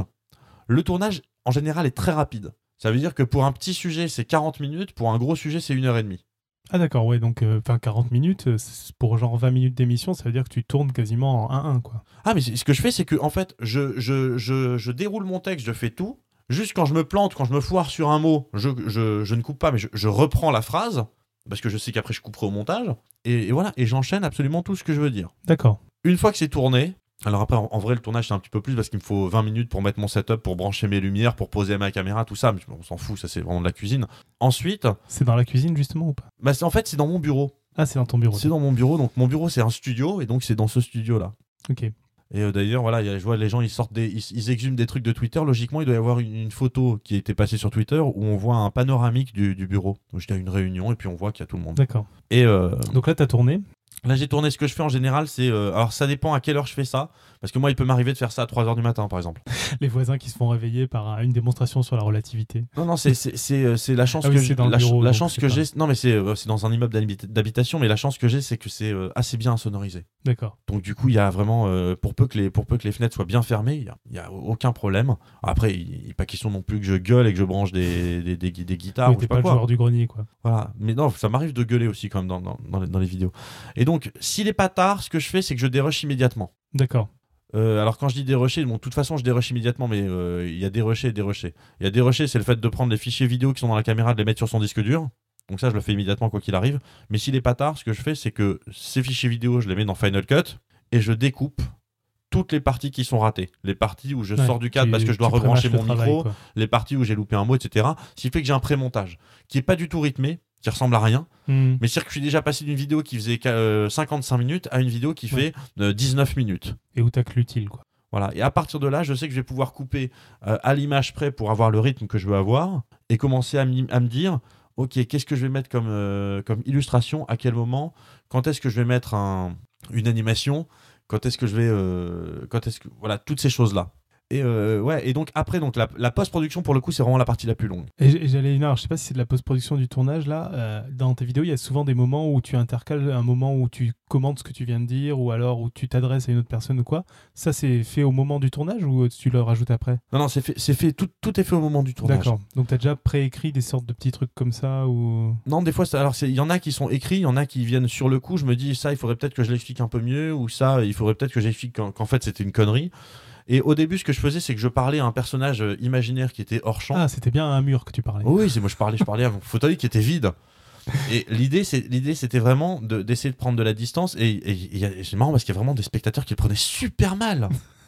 Ils disaient, ouais, ouais, j'ai l'impression que tu te moques de nous. Je dis, mais pas du tout, quoi. C'est juste prendre de la distance par rapport à ce que je dis. Et en vrai, c'est aussi, c'est aussi quelque chose où je sais que voilà, ça fait 5 minutes que je parle sans interruption Mhm. d'un sujet qui est compliqué. Il faut une respiration. Il faut genre, ah, genre, voilà, on va, on va essayer de Mhm. détendre avec une vanne, même si elle est pas drôle, c'est pas grave. Ça permet de, de- de souffler. Oui, effectivement, oui, j'ai complètement oublié. Oui, il y avait Link the Sun aussi qui était là, bien sûr, en place avant que je commence. Même si Link the Sun ne fait Bah, pas spécialement de la ouais, science, C'est un peu différent quoi. Non, mais, mais c'est de la culture. il oui, fait de la peu, culture ouais. et il avait fait quelques, quelques émissions qui étaient sur la science. Mm. Donc il il y avait des choses. Mais ce que je veux dire, toujours est-il que quand j'ai commencé, j'étais pas en mode je sais que Link the Sun existe, mais c'est pas ce que je veux faire, c'est que je ne savais pas qu'il existait. Tiens, je, je connaissais rien. Voilà. C'était en mode les Français sont trop cons. et puis Nozman, et c'était en, mode je suis incapable de trouver. J'avais cherché, j'avais cherché science, j'avais rien trouvé sur la page 1. Je m'étais dit bon, bah, il y a rien, c'est de la merde. Ok. Donc euh, ouais, tu, tu, tu as monté, enfin tu as tu, euh, donc le montage et la post prod, tu disais c'est le plus long? Ouais, et donc ce que je dis, non, ce que je disais, c'était donc j'avais un. Avant, je parlais à quelqu'un de Ah, un canapé, ouais. Et euh, voilà, et puis ça c'est pareil, c'est c'est quelque chose qui est en train d'évoluer euh, tout naturellement vers en fait d'autres personnages. Ce qui maintenant apparaît comme euh, des fois sur la vidéo, je suis plutôt à gauche euh, dans une teinte qui est, euh, on va dire, assez saturée, ou plutôt à droite dans une teinte qui est Mhm. presque noir et blanc. Et en fait, voilà, ce sont deux personnages. Alors c'est marrant parce que les gens euh, comprennent ces personnages assez différemment. Sur moi, ces personnages, je les imagine comme étant celui de gauche, quelqu'un qui est assez pompeux, genre qui, qui a très bien compris de quoi il s'agit et qui en a marre qu'on qu'on perde des heures à tout expliquer. Qui dit, oui, mais bon, ça c'est ça, c'est le tenseur énergie, euh, voilà, Mhm. c'est bon quoi. Et celui qui a, euh, celui qui est complètement à droite de, de l'écran, donc qui est vraiment en, en délavé, en noir et blanc, qui lui fait des vannes, qui lui réexplique les choses, qui lui prend le temps. Et donc moi, et, euh, et j'aime bien être assez partagé entre ces deux visions-là, mais il y en a qui, il y en, il y en a qui les voient complètement différemment. Et ça continuera d'évoluer. Par exemple, là aujourd'hui, j'ai Ouais. aujourd'hui j'ai acheté un, un nouvel objectif. Ça va peut-être donner un, un nouvel angle sur le truc. Je sais pas. Moi, je, je continue d'expérimenter. de façon. ça, tu continues à t'amuser? Ah ouais, mais complètement. Moi, la chaîne, je pense que la chaîne, si elle existe toujours dans deux ans, et j'espère qu'elle ex- existera toujours dans deux ans, je pense qu'elle ressemblera pas beaucoup à ce que c'est aujourd'hui. Et du coup après la post prod, ça te prend beaucoup de temps, tu disais? La post-prod, oui. Euh, on va dire sur une... Si je prends par exemple l'épisode Turing, Donc la post prod c'est quoi, hein, juste pour déjà commencer? la post-prod, c'est j'ai les fichiers vidéo, j'ai les fichiers audio, maintenant il faut que j'en fasse une vidéo complète avec le générique, avec le mixage, l'étalonnage, avec les animations, les incrustations, tout ça, faut le produit qu'on met sur YouTube. Donc on passe du, du brut à, YouTube. Et euh, Turing, donc, qui est un, un assez bon exemple parce que c'est une vidéo qui est pas trop longue, Mm. sur laquelle il y a un peu d'animation mais pas trop. Bah plus que d'habitude quand même. Ouais, mais pas, pas beaucoup plus, pas beaucoup, pas nécessairement Mm, beaucoup plus compliqué que d'habitude. Ok. Et euh, voilà, je dirais euh, l'intégralité de. Au début, je pensais que ça me prendrait 20-30 heures. Au final, c'était pas loin de 40 heures. D'accord. Donc il y a quand même un, un sacré boulot. Chris Euh, Minute Papillon effectivement aussi mais Chris alors pour le coup lui il est vraiment plus sur la culture et sur le et sur et sur le débat société etc c'est pas tellement sur la science j'adore Chris Minute Papillon Et euh, du coup, ouais, une quarantaine d'heures. Du coup, t'a- t'arrives à avoir une, une vie en dehors du, du boulot de y penser? C'est compliqué. Mais je me, je me force à avoir une vie en dehors d'y penser. D'accord. mais ma- maintenant ce qui est clair c'est que ma vie a radicalement changé depuis euh, depuis 15 mois. Je, je- je passe du temps des fois avec des gens que il y a deux ans je ne connaissais pas qu'il y a un an et demi j'estimais comme des comme des géants du web et qui aujourd'hui sont des potes quoi. Je veux dire mais c'est c'est- Hmm. C'est- complètement fou moi je, je suis je suis très très reconnaissant à tout le monde Ouais, parce pour que ça. ta, ta chaîne n'a toujours pas sa première année, là, c'est ça? Ou- non elle n'est pas encore la deuxième année Elle n'a pas encore la deuxième ça année. date du excuse-moi. 16 septembre Et donc, 2013 elle est- euh, ça reste une chaîne hyper jeune, quoi. ouais oui complètement Ok, très bien. Et du coup, euh, ouais, que- euh, question subsidiaire, je connais déjà la réponse, c'est pour ça que je la pose. Tu dors combien d'heures par nuit pour arriver à faire tout ça? Bah là voilà par exemple cette nuit je vais prendre un exemple tout con Euh, on est le jour ou la nuit, là? Là maintenant c'est la nuit, là c'est bon. Alors non, je vais prendre un exemple très, très simple, voilà. Dans la nuit de samedi à dimanche, j'ai fini d'écrire, euh, donc parce qu'avec Baptiste on écrivait Breaking Balls, il restait Ouais. encore des trucs à écrire, donc j'ai fini d'écrire Breaking Balls. Je me suis pas couché. Donc dimanche j'ai bossé toute la journée pour faire Breaking Balls. Dans la nuit de dimanche à lundi, je me suis couché à 5h du matin, je me suis réveillé à 7h30 à peu près, ou 8h. Ah ouais. Et, dans, et la nuit dernière, je me suis couché beaucoup plus tôt, je me suis couché à, à 3h et je me suis réveillé à, euh, à 7h, ou 7h30. Tu vas faire un épisode sur le sommeil Parce que tu sais que c'est pas bon. Hein. Mais en fait, c'est pas que c'est pas bon. C'est euh, mais il y aura y aura vraisemblablement un épisode sur le sommeil. C'est pas que c'est pas bon. En fait, c'est une question vraiment, c'est une question de, de chacun. C'est une question de Ouais, métabolisme. de métabolisme. Maintenant, ce qui se passe, c'est que j'avais discuté avec un avec un, un grand spécialiste du, du français du, du sommeil qui m'a dit ah mais t'as pas besoin de dormir, c'est vachement bien. T'es comme moi. Bon, on mourra plus jeune, mais c'est pas grave. J'ai dit ouais, euh, ok. La f- le début est cool. Non mais li- l'idée, l'idée euh, indépendamment de la fin, qui je pense était autant une vanne que, que pas vraiment en fait, c'est, l'idée c'est de dire, quand on n'a pas besoin de dormir, on a- c'est-à-dire que moi aujourd'hui, si, si- admettons que demain j'ai rien à faire, je mets pas de réveil ni rien, je vais me coucher disons à 5h du matin, mais je te garantis qu'à 8h je suis debout. Ouais, bah après, t'es habitué. Hein, oui, c'est, voilà, comme ça, c'est, et, et euh, frais et dispo quoi. Mhm. De temps en temps, en général une fois tous les, euh, toutes les 6 semaines, 7 semaines, là ça commence à venir parce que là depuis le 1er janvier, mine de rien, ça, ça, ça tabasse le boulot. C'est toutes les 6-7 semaines, j'ai besoin d'une vraie grosse nuit de sommeil. Genre 7-8 heures. Et mais après je repars. Ok, très bien. Euh, alors avant, là je voulais qu'on parle un peu avant d'avoir les questions d'auditeurs qui vont pas tarder à arriver. Euh, tes sources d'inspiration, est-ce que tu as des, sources à nous donner euh, diverses et variées, des scientifiques, des auteurs? Alors les sources d'inspiration, je pense que là, juste quand, quand les gens ont entendu ta question là sur le chat, ils ont commencé à écrire déjà la réponse. Donc je pense qu'elle va arriver dans 2-3 secondes parce que je pense que c'est une évidence pour tout le monde, ma, ma première source euh, Ouais, je d'inspiration. sais, tout le monde te la demande déjà. non mais non mais je, je- voilà, j'attends j'attends de voir si ça va arriver ou pas parce que je sais qu'il arrive. Voilà, Alexandre Astier. D'accord. Oui, alors Alexandre Astier, c'est une, vraie source d'inspiration sur tout ce qui est euh, la façon de, de présenter les choses, la façon d'expliquer les choses et de plus en plus la façon d'écrire. D'accord. Parce que voilà, pour, pour moi, Alexandre Astier, c'est avant tout un mec qui sait écrire. Et euh, écrire, c'est pas seulement trouver les bons mots et trouver les mots justes, mais euh, dans la façon de structurer sa pensée et dans la façon d'organiser euh, ce ce qu'il raconte. Et, et donc voilà, donc moi j'ai une vraie inspiration pour ça. Ensuite, d'un point de vue plus scientifique, mais vraiment lié à la vulgarisation, moi il y a deux noms qui, qui- qui surgissent tout le temps dans, dans mon, dans, sur y penser, c'est Étienne Klein et Feynman. D'accord. Étienne Klein et Richard Feynman. Pour moi, c'est euh, pour moi c'est les deux. Alors après, bien sûr, à chaque fois, chaque fois que je dis ça, on me dit ouais, Sagan. Je dis oui, Sagan aussi. Ouais, Tyson. Oui, Tyson aussi. Brian Green aussi. Je dirais Gut aussi. Je dirais tous- ces mecs-là aussi, bien sûr. Mais j'ai un truc particulier avec euh, Feynman et avec euh, Étienne Klein. D'accord. Et sur, pour redescendre sur la, la terre des, des humains au niveau vidéaste, youtubeur, podcasteur. Alors au niveau au niveau euh, vidéaste youtubeur, euh, comme inspiration, pour moi, il y a Vsauce et Veritasium en première ligne. D'accord. Voilà. Donc, ils sont des chaînes américaines. Qui sont des chaînes. Alors euh, non, pas américaines en fait. Veritasium, je crois. Enfin, en anglais, en tout cas, excuse-moi. Verita- je dire. Veritasium, je crois que c'est un Australien qui est d'origine canadienne. Il me semble, maintenant je dis peut-être des conneries. Je sais pas, en fait, je voulais dire anglophone, j'ai dit une bêtise. Et Vsauce, donc Michael Stevens, alors je sais qu'il il- il vit ou il a vécu à Londres. Maintenant, je sais pas s'il est anglais ou s'il est américain, mais je crois qu'il est anglais. Vraiment. Mais euh, en tout cas, on est, on est d'accord que c'est anglophone. Ce sont des chaînes qui sont anglophones. Et alors, Vsauce, justement, lui, ce que, ce que j'adore, c'est sa, c'est sa capacité à, à- digresser très naturellement pour partir d'une question qui semble être une question con ou une question absurde, qui est pas très importante, et arriver sur un gros sujet. Moi, je me rappelle, il a- et, et les titres de ces épisodes sont, sont super révélateurs. Il y en avait un, c'était Où se trouve cette vidéo? Dit voilà, vous regardez une vidéo, mais la vidéo physiquement, elle est où non, mais c'est impossible, surtout sur YouTube. Faut pas poser la question. Et il y avait aussi une autre- un autre sujet, c'était c'est quoi la vitesse de l'obscurité? On connaît la vitesse de la lumière, Mhm. maintenant, voilà, vous avez des photons, vous coupez. À quelle vitesse se propage l'obscurité? Et il se pose quelle est la couleur d'un miroir? Et il part de ces questions-là et il aboutit sur des trucs qui sont beaucoup plus larges que la question de base. Veritasium, lui, il part sur autre chose. Veritasium, son idée, c'est d'aller chatouiller les gens sur, leur, sur leurs préjugés. Il dit par exemple, voilà, si j'ai tel objet, machin, à votre avis, il dit, je vous présente deux objets euh, voilà, que j'ai dans la main. Voilà, bah, les deux, on les voit là, c'est euh, sur leur vidéo sur le hasard. Il dit, voilà, si je vous présente un disque dur et un livre, vous les touchez les deux, mais avant de toucher, à votre avis, lequel est le plus froid? Bah, C'est le disque dur. Dit, pourquoi? Parce qu'il est en métal. Donc il touche, effectivement, bah, le disque dur, il est plus froid. Il dit, maintenant, on va prendre un thermomètre, enfin, un, truc euh, infrarouge pour mesurer la température. Il voilà, tac. Alors, qu'est-ce que vous voyez? Ah, bah, ils ont la même température. Alors, comment vous l'expliquez? Et, et ça part toujours de choses comme ça. Hmm. De constat, en fait, euh, assez quotidien, quoi. Voilà, et, mais surtout de, de se dire, d'aller- d'aller d'aller- d'aller chercher les gens sur quelque chose qui, qui, qui est acquis pour eux Mm. et qui s'avère être faux. Ou un truc, à un moment donné, il dit, ouais, il paraît qu'on maigrit en dormant. Alors pourquoi? Il pose la question de pourquoi, et, et il fait le calcul, il fait l'expérience, il montre qu'il va se peser tous les jours, etc. Il dit, ouais, effectivement, il perd en moyenne 120, 120 130 grammes par nuit.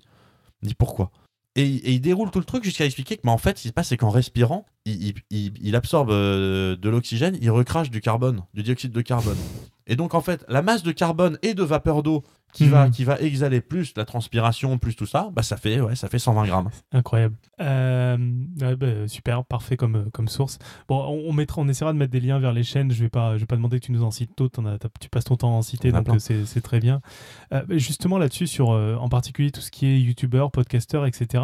Comment tu, tu vois la- se placer en, en particulier entre youtubeurs, tu vois par exemple par rapport à. Alors, il se trouve que sur la scène française, pour l'instant, chacun a un peu sa couleur très particulière. Euh, Un Dirty Biology va pas tellement aborder tes sujets, un Micmat va pas non plus aborder tes sujets, donc vous marchez pas trop sur les plates-bandes. Mais vous imaginez comment les choses entre vous, en fait euh Enfin, tu voudrais demain faire un sujet de maths, tu, tu vas en parler à Micmat, lui demander une autorisation, lui. Non, autorisation, non. Et, et, et Ou, si- euh, et, euh, et s'il parle, s'il parle de physique, il me demandera pas non plus mon autorisation. Tu t'interdis de parler de sujets dont ils ont déjà parlé, tu... euh, Non, alors ce qui se passe, c'est que moi, moi d'une manière générale, je m'interdis rien.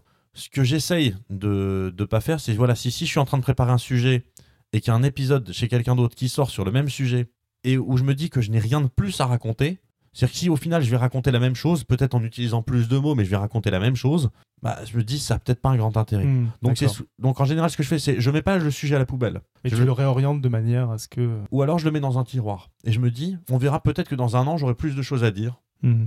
Etc. Mais euh, voilà. Mais euh, non, je, veux dire, si, si- moi, je pense que si demain je voulais faire une vidéo sur les maths, non, je dirais à Micmat, je dirais bon, est-ce que ça te dirait, on fait une vidéo ensemble Ouais. sur ce sujet-là? Est-ce que ça t'intéresse? Plus en partenaire que concurrent ou... Ah mais autre. complet. C'est mais c'est l'avantage en fait. C'est on, on essaye souvent d'expliquer qu'il y a de la concurrence sur YouTube. Il n'y a pas de concurrence sur YouTube. Mhm. C'est pas possible parce qu'en fait. YouTube, c'est pas comme la télévision. La télévision, c'est-à-dire que si tu regardes la 1 à 19h, tu regardes pas la 2 à Ouais. 19h. Bien sûr. YouTube, tu regardes ce que tu veux quand tu veux. Et de plus en plus, la télé va se rendre compte aussi de ça, parce que de plus en plus à la télévision, les gens regardent en fait le replay. Le replay, ils ont qu'une semaine pour regarder pour l'instant, mais de fait est que s'ils veulent regarder l'émission qui passait sur TF1 et sur la 2 en même temps, mais ils regardent l'un après l'autre, et puis voilà, point barre. Mhm. Donc il n'y a, pas- il y a, pas de- il y a pas de rivalité. Au contraire, c'est, on est, plus on est de fous, plus, plus on rit. C'est, en ce moment, il y a, un- il y, a y a un groupe qui s'est créé il y a quelques mois. Je trouve ça très très bien. Voilà, je suis, je suis pas, euh, je suis pas officiellement affilié à ce groupe euh, pour plein de raisons, notamment parce que moi je suis, un, je suis peu un petit con qui aime bien son indépendance. Et, euh, mais j'ai le même genre d'indépendance que je peux avoir par rapport également à Vidéoscience. C'est-à-dire que mes vidéos sont dessus, je connais les gens, mais je suis pas impliqué dedans. Mhm. Et donc ce groupe, c'est la vidéothèque d'Alexandrie, où là, pour le coup, ça regroupe vraiment... Alors, ce que je vais dire, c'est vraiment sans... Il faut vraiment le prendre premier degré, ce que je veux dire, c'est tous les petits et jeunes youtubeurs qui parlent de science, d'éducation et de culture. Alors, dedans, maintenant, le fait est que euh, on prend Nota Bene et Dirty Biology, ils sont plus si petits que ça. Ouais. Voilà, mais parce qu'ils ont eu, ils ont Et eu des même au niveau technique, ils ils- sont plus petits, que- petits Voilà. que ça, quoi. et puis, et puis ils ont eu, ils ont, ils ont eu le, le coup de pouce d'Antoine Daniel, le même, le même que moi j'ai eu aussi euh, en mon Mm. temps, le même qu'Axolot a eu en son temps, le même que Fossoyeur de film a eu en son temps. Non, je pense que un mec comme Antoine Daniel, dans, dans quelques années, quand il, quand il regardera avec du le recul, Charnia, euh. non mais quand, quand, quand il prendra, quand il aura le recul sur, sur, sur, toutes, sur toutes ces années-là, Mhm. il aura de quoi être fier, quoi. Mhm. Et, euh, et donc voilà, Vidéothèque d'Alexandrie, c'est vachement bien euh, le concept. Après, il faut encore que ça s'organise, il faut encore que ça trouve sa place, mais c'est vachement bien de se, ré- de se regrouper parce que ça permet aux uns de vivre avec les autres. En fait, ils sont en train plus ou moins de monter ce qu'en son temps le Nesblog avait monté avec les chaînes de, vidéo, euh, de jeux vidéo. Tu, tu peux rappeler juste en deux mots, oui, euh, ce, que, ce que fait la vidéothèque d'Alexandrie C'est juste un groupe de, de vidéos. De, de, vid- de vidéastes YouTube, sachant qu'ils se regroupent autour de, de cette notion-là que il- pour faire partie de la vidéothèque d'Alexandrie, il faut présenter un contenu qui est plus ou moins soit éducatif, soit culturel. D'accord. Ça peut être scientifique, ça peut être même sur des sujets qui peuvent être jugés complètement à la con. C'est-à-dire qu'on on peut très bien avoir en- une chaîne qui parle de jeux vidéo. Mais si on apprend des choses sur les jeux vidéo, ou sur l'histoire des jeux vidéo, ou sur l'économie des jeux Mhm. vidéo, ou sur, ou sur la psychologie du game design, ce genre de choses, ça peut avoir sa place dans Ça la dedans. d'Alexandrie. D'accord. Et le fait est que c'est vrai que ça permet, parce qu'il y a des gens qui du coup, qui vont connaître, euh, admettons, Code Mu, donc Code Mu qui parle beaucoup de français, qui, explique l'origine de mots méconnus ou bien l'origine d'expressions un peu curieuses, dire comme pourquoi est-ce qu'on dit autant pour moi, comment ça pourquoi c'est ah Physics Girl, Physics Girl c'est ma chouchou. Bref, donc les gens ils connaissent Code Mu ou ils connaissent Nota Bene ou ils connaissent Dirty Biology, ils vont arriver par là, puis d'un coup ils vont connaître Revue du Monde, ils vont connaître Syllabus, ils vont connaître Pilote qu'ils auraient peut-être aussi connu par ailleurs euh, d'eux-mêmes. Mais au moins en arrivant là, et quelque part, et c'est là où il faut qu'ils fa- qu'ils fassent attention justement à cette vidéothèque d'Alexandrie, à pas trop se disperser, c'est que ils ont euh, tout, tout ce dont ils ont besoin en main pour que le, le, je dirais leur logo vidéothèque d'Alexandrie soit quelque part un gage de qualité. Que les gens disent voilà, c'est un truc qui est, qui est tamponné euh, vidéothèque d'Alexandrie. S'il n'y avait pas le tampon, ça pourrait être très bon. Mais s'il y a le tampon, ça veut dire que ça a été validé par des gens qui sont que vous aimez que- et que vous regardez, et donc euh, ça va vous plaire normalement. D'accord, ouais. Donc donc c'est un, un truc d'aide et ça marche, ça marche assez bien. Je suis assez, je suis assez content. Ok. Bon, pour en finir un peu avec les, les inspirations, tu, tu, tu lis des blogs ou il y a des journalistes qui t'inspirent aussi un peu ou l'écrit moins? Je suis moins dans l'écrit en fait. D'accord. J'ai plus le temps, mais ça m'arrive. Donc en fait, quand je suis dans l'écrit, je suis dans les livres. D'accord. Bah, J'allais y venir aussi à parler euh, la science-fiction dans tout ça. T'es Ah, Tardis ou DeLorean plutôt? Ah, moi, je suis plutôt tardis. Maintenant, ce qui se passe, mais parce que moi, je suis pas de la génération de L'Oréal, en fait, c'est ça. C'est moi, j'étais déjà grand quand il y a eu le. Parce que le, Mm. le premier. Enfin, je dis ça, j'étais déjà grand. Non, le premier, c'est quand? C'est 85, Euh, 86 Ouais, ça doit être un peu dans ce 80, là 85, j'étais pas si grand que ça. 85, j'avais 8 ans. hein. Donc euh, voilà, mais, mais attention, moi j'ai beaucoup aimé Retour vers le futur. J'ai beaucoup aimé Retour vers le futur, mais je sais qu'il y a toute une génération pour qui Retour vers le futur, c'est le film. Bah Mhm. non, moi c'est pas le film. Moi j'ai moi j'ai été à cheval entre euh, le Retour du Jedi que j'ai vu au cinéma. C'est le c'est le seul que c'est le seul de la vraie trilogie que j'ai pu voir au cinéma et, euh, et Matrix. Moi je suis quelque part entre entre entre ces deux ces deux trucs. Même si pour moi la science-fiction pour pour le coup la, la vraie science-fiction aujourd'hui c'est euh, 2001 point barre. Point barre, d'accord. Voilà. Après, on peut, discuter, on peut discuter d'Interstellar. On peut discuter aussi de, de quelques autres On films. on s'est fait un énorme épisode sur, sur Interstellar, justement. On, on peut discuter de quelques autres films, mais Non, mais c'est marrant que tu dises que la science-fiction, c'est, euh, c'est 2001 point barre, parce que là, je dirais, c'est de la, de la science euh, où on met de la fiction autour, mais typiquement ce que fait Douglas Adams, alors c'est pas du cinéma, mais où on est, on un peu loin de la science-fiction, mais je trouve qu'il y a tous, toute la démarche scientifique et la curiosité qui est là. Mais ah mais attention, moi, Douglas Adams, j'adore. J'adore. Moi, j'avais fait tout un épisode avec la serviette autour du cou pour, euh, pour prévenir le Towel Day. Donc, je veux dire, c'est moi, moi, Douglas Adams, j'adore. Et je, et je le revendique. Et je dis, euh, à chaque fois que je présente des bouquins, il y a toujours un bouquin de Douglas Adams qui, qui passe au milieu en disant, n'oubliez pas, euh, H2G2. Donc c'était plus la SF au cinéma, tu disais peut-être. Oui, c'est ça. D'accord, En fait, euh, voilà. Mais euh, c'est vrai que en SF, euh, SF papier, pour le coup, il n'y a pas que 2001. Je veux dire, Il y a Arthur Clarke, mais il y a aussi Asimov, il y a aussi même Philippe K. Dick. Enfin, je veux dire, après, et après, on va mélanger plein de choses parce qu'il va y avoir l'anticipation, il va y avoir du. Euh, du, du SF qui va mélanger avec du fantasy à Douglas Adams, voilà. Et mais euh, il y a Douglas Adams comme il y a Terry Pratchett aussi. Je veux dire, voilà, mais c'est moi, c'est moi, c'est des mecs qui me font halluciner. Voilà. J'adore la, j'essaye de comprendre les mécanismes de pensée de ces gens-là. Un mec comme Douglas Adams, Ah ouais, comprendre là- comment est-ce qu'il arrive à s'imaginer. Ah oui, pardon, j'avais oublié, Contact. Oula, non voilà, Contact c'est de la vraie pure science-fiction aussi. Pardon, je m'excuse. Contact c'est un vrai beau et pour le coup Contact, Mhm. Zemkis qui a fait aussi Retour vers le futur. Et Contact dans toutes ses versions est très bien. C'est-à-dire dans la version film, dans la version La, la écrite, version papier de et la version blog audio lue par euh, l'actrice dont j'ai oublié le nom du film. Jodie Foster gé- Ouais, est génial aussi. Ah, le, blog audio je connais pas. Moi je Ah connais, bah, je connais, pas je blog connais- audio, livre audio lu par Jodie Foster. Parce que je connais le bouquin de Sagan et je connais le, et je connais le film. Le film qui a donc été réalisé par Zemkis qui a fait aussi Retour, Retour à le futur. Mm. Pour le coup, moi, entre Retour à le futur et Contact, il n'y a pas d'hésitation. Mais Contact, il y a beaucoup de choses en commun avec 2001 si on réfléchit bien. Toute la partie, on va dire toute la partie fin de 2001, on la retrouve clairement dans Contact. Après, je, je, je- Ouais, c'est vrai que après, je sais, je connais pas les interprétations derrière. le côté, un 2001, peu, ni le côté un Contact. peu Stargate. Et je vois bien le côté perché euh, de la fin euh, que Interstellar a essayé de faire aussi. Tous, tous ces films-là ont envie de faire un côté perché à la fin. Bah, ce qui se passe, c'est qu'ils sont obligés à un moment donné de représenter quelque chose qu'on sait qu'on ne peut pas se représenter. Il dit voilà, bon, on va représenter un univers en 11 dimensions. Je dis mais comment tu veux faire ça? Bah c'est simple, on va, on a qu'à faire. Bah, le mec, il est dans sa chambre en fait. c'est pas plus absurde qu'autre chose. tous les côtés en même temps. Voilà, et c'est pas plus absurde qu'autre chose au final. C'est ça. Euh, et là, parmi un peu toutes ces sources ou d'autres, est-ce qu'il y en a une qui a complètement changé ta vision du monde à un moment donné? Alors, parmi ces inspirations, alors il y a, y a Ou autre, hein, enfin, un moment où tu as découvert un- quelque chose bon, lié aux sciences qui, qui aurait Ah, changé vraiment ta lié vision aux du monde. sciences Ouais, ou aux science-fiction éventuellement, mais ou qui aurait peut-être justement déclenché un peu cette flamme ou des choses comme ça. Qui... Non, je pense, pense pas vraiment. Ouais, moi, pour moi, c'est vraiment c'est quand, euh, quand j'ai découvert Kubrick. Ouais, ouais. Quand, c'est vraiment quand j'ai découvert. Moi, sur 2001, alors l'histoire, la, la, la façon dont j'ai découvert 2001 est assez marrante. C'est euh, à l'époque, euh, autour du Nouvel An, je sais plus si c'était la nuit du Nouvel An ou quelques jours avant le Nouvel An, sur euh, France 3, qui à l'époque s'appelait FR3. Il passait donc euh, des films, je crois que c'était Cinéma de minuit, qui existe toujours hein, d'ailleurs, qui était présenté par un type qui a une ponctuation tout à fait aléatoire, qui dit Le film de ce soir a été écrit en 1968 et réalisé par Stanley Kubrick. Le mec il parlait comme ça, moi, il était fascinant ce gars. et, et moi ce que j'aimais c'était que entre les deux films, il y avait des textes averies. D'accord. J'étais trop petit pour regarder, je parle de ça, j'avais 10 ans donc j'étais trop petit pour regarder. parce que euh, le premier film se terminait à minuit, il y, avait, il y avait deux textes averies et ensuite il y avait le deuxième film. Et donc j'avais demandé à mes parents d'enregistrer. Donc ils avaient programmé pour enregistrer le Tex Avery. Donc ensuite ils ont laissé courir la cassette. Et donc le lendemain quand je regarde ça, je mets, je regarde les Tex Avery et puis d'un coup il y a 2001 qui commence, qui était le deuxième film, 2001 qui commence. Et j'ai découvert 2001 comme ça. D'accord. Et le À cet sentiment. âge-là en plus. Oui, à 10 ans. À 10 ans, tu découvres des hommes préhistoriques, tu te dis c'est génial. Je dis voilà, ensuite le vaisseau, ensuite je me dis putain, c'est dingue, c'est vachement bien fait. J'avais rien bité euh, au film, hein, qu'on soit clair. J'imagine. Mais voilà. Mais, et c'est ça la force aussi de, de Kubrick qu'on retrouve un peu Mhm. parfois aussi chez Lynch, c'est de se dire j'ai rien compris, mais je sens qu'il s'est pas foutu de ma gueule. Ouais. J'ai rien compris, mais je sens bien qu'il y avait des choses à comprendre. Et que Mhm. c'est- c'est que c'est moi qui ai pas compris. Et je, et je pense que, je pense que ça vient de là, Ouais, à un moment donné. très bien ce que tu veux dire. J'aime vraiment bien ouais, quand tu dis euh, j'ai j'ai rien compris, mais j'ai l'impression qu'il se fout pas de ma gueule et qu'il n'y a pas rien à comprendre. Parce que c'est vrai que c'est un peu énervant dans certains films de science-fiction, ça. Bah, Oui, c'est vrai que c'est de contrat avec, euh, avec l'équipe, du- avec le film. Quoi. Que quand tu comprends qu'il se fout de ta gueule, tu fais ok, bon, là, là, il se fout de ma gueule. C'est clair que le problème, c'est quand tu te, quand tu te demandes pourquoi, quoi. C'est, euh, Quand tu te demandes pas pourquoi, que tu comprends rien, mais que tu te demandes pas pourquoi il se passe ci ou ça, c'est bon, ça marche. Enfin, D'une certaine manière, c'est un bon test. Ça. Quand tu te demandes pourquoi, tu...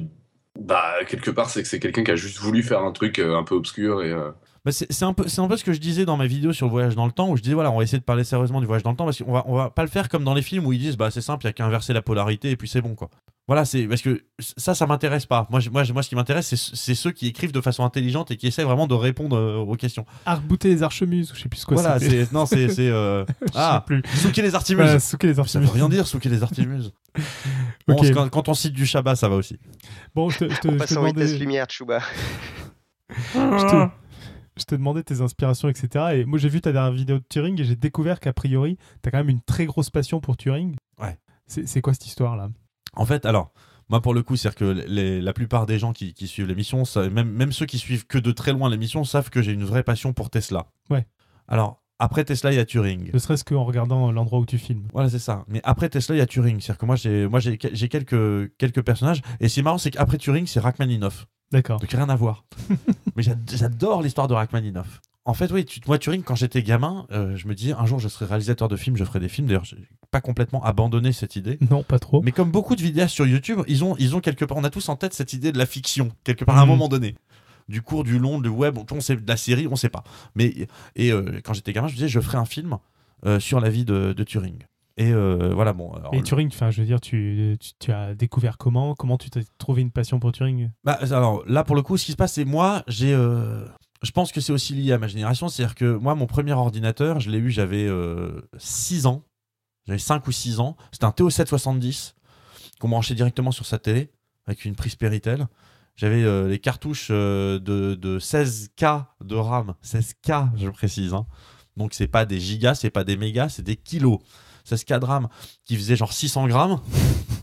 Et qui- 600 Et grammes. qui faisait, hein, 300, qui faisait 5 cm sur 5 cm. mais c'est ça, c'était un tonneur d'imprimante le truc. et c'était et, euh, et voilà avec un crayon optique et, j'ai fait mes premiers programmes en basique. Euh, 10 euh, print machin, 20 input, euh, 30 go to 10, enfin, voilà, ce genre de conneries. Qui ressemblait pour le coup beaucoup plus à une machine de Turing que les langages actuels. Exactement. Mhm. Et ce qui se passe, c'est que il y y a eu- y ce co- il y a eu ce côté-là et puis j'ai- suivi l'évolution des ordinateurs en fait.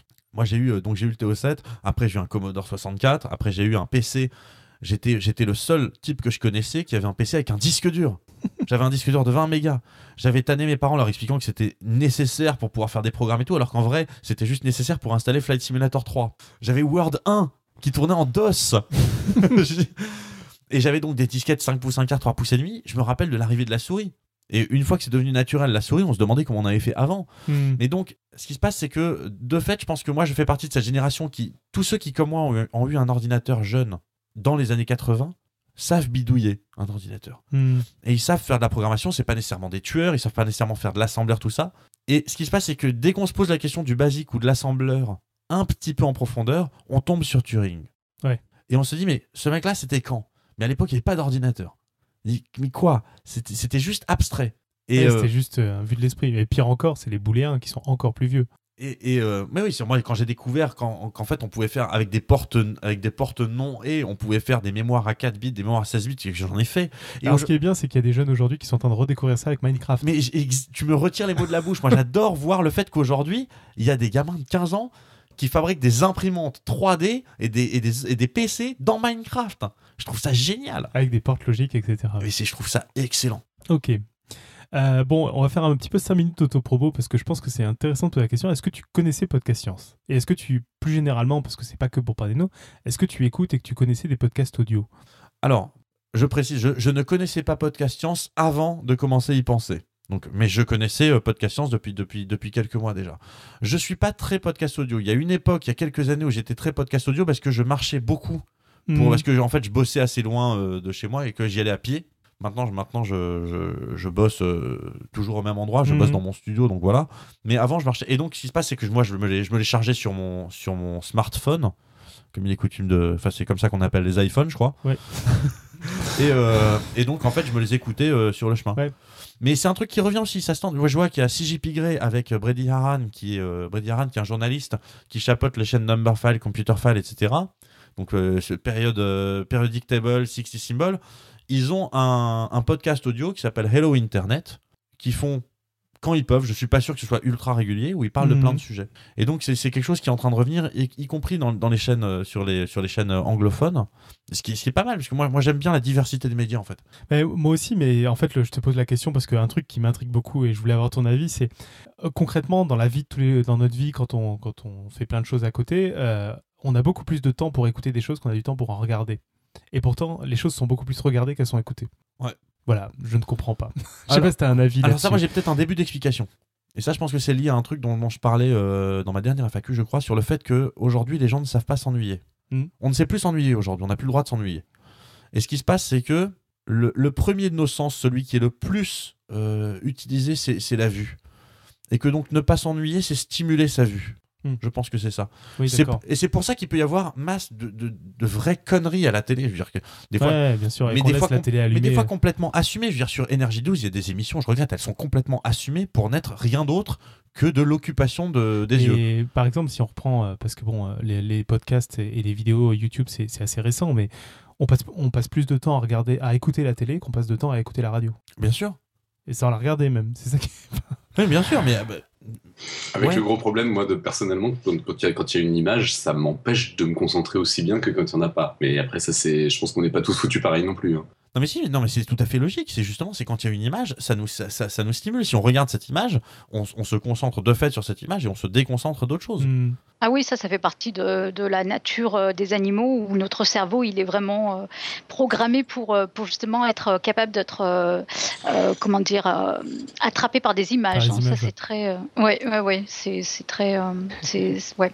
Et le fait est que, euh, si, pour te répondre aussi, Nico, quand même, t'es- imagine, tu es sur Internet, tu, tu, tu surfes comme ça sans être abonné à quoi que ce soit, sans avoir tes habitudes déjà, etc.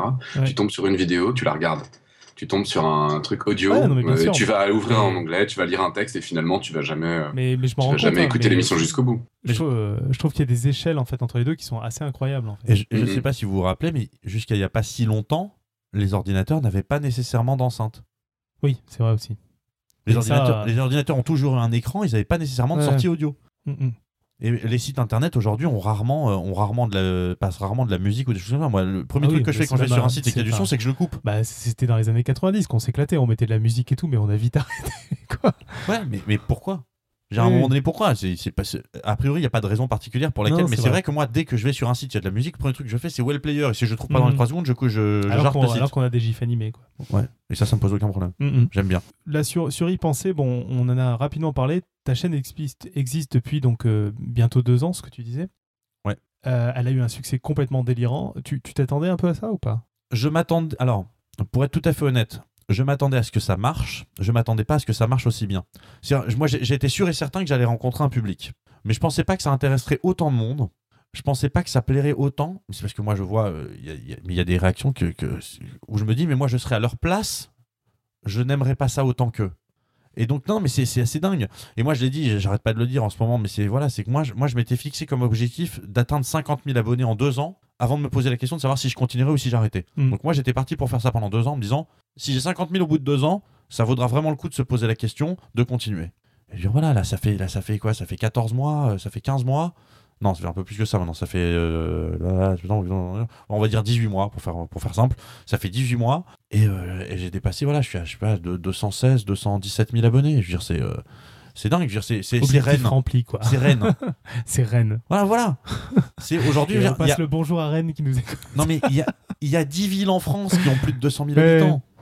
Je veux dire, c'est dingue. Et, et je veux même pas imaginer, du coup, c'est un mec comme Antoine Daniel qui frise les 2 millions, ou un Cyprien qui a plus de 6 millions. Et je parle même pas d'un PewDiePie qui a plus de 34 millions. PewDiePie a plus.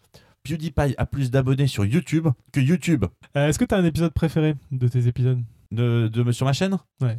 Euh, j'aime beaucoup, euh, pas un préféré, j'aime beaucoup mon introduction à la relativité restreinte, j'aime beaucoup mon La preuve par vieux sur Mendeleïev, et j'aime beaucoup mon épisode sur le cerveau. Mais euh, j'aime les autres aussi. Mais pareil, il y a des épisodes, je peux plus les voir. Bon, Mendeleïev, c'est un de mes préférés aussi. c'est celui-là où tu dis qu'il est badass, je crois, non Oui, c'est ça, c'est une rockstar badass, euh, scientifique barbu, russe.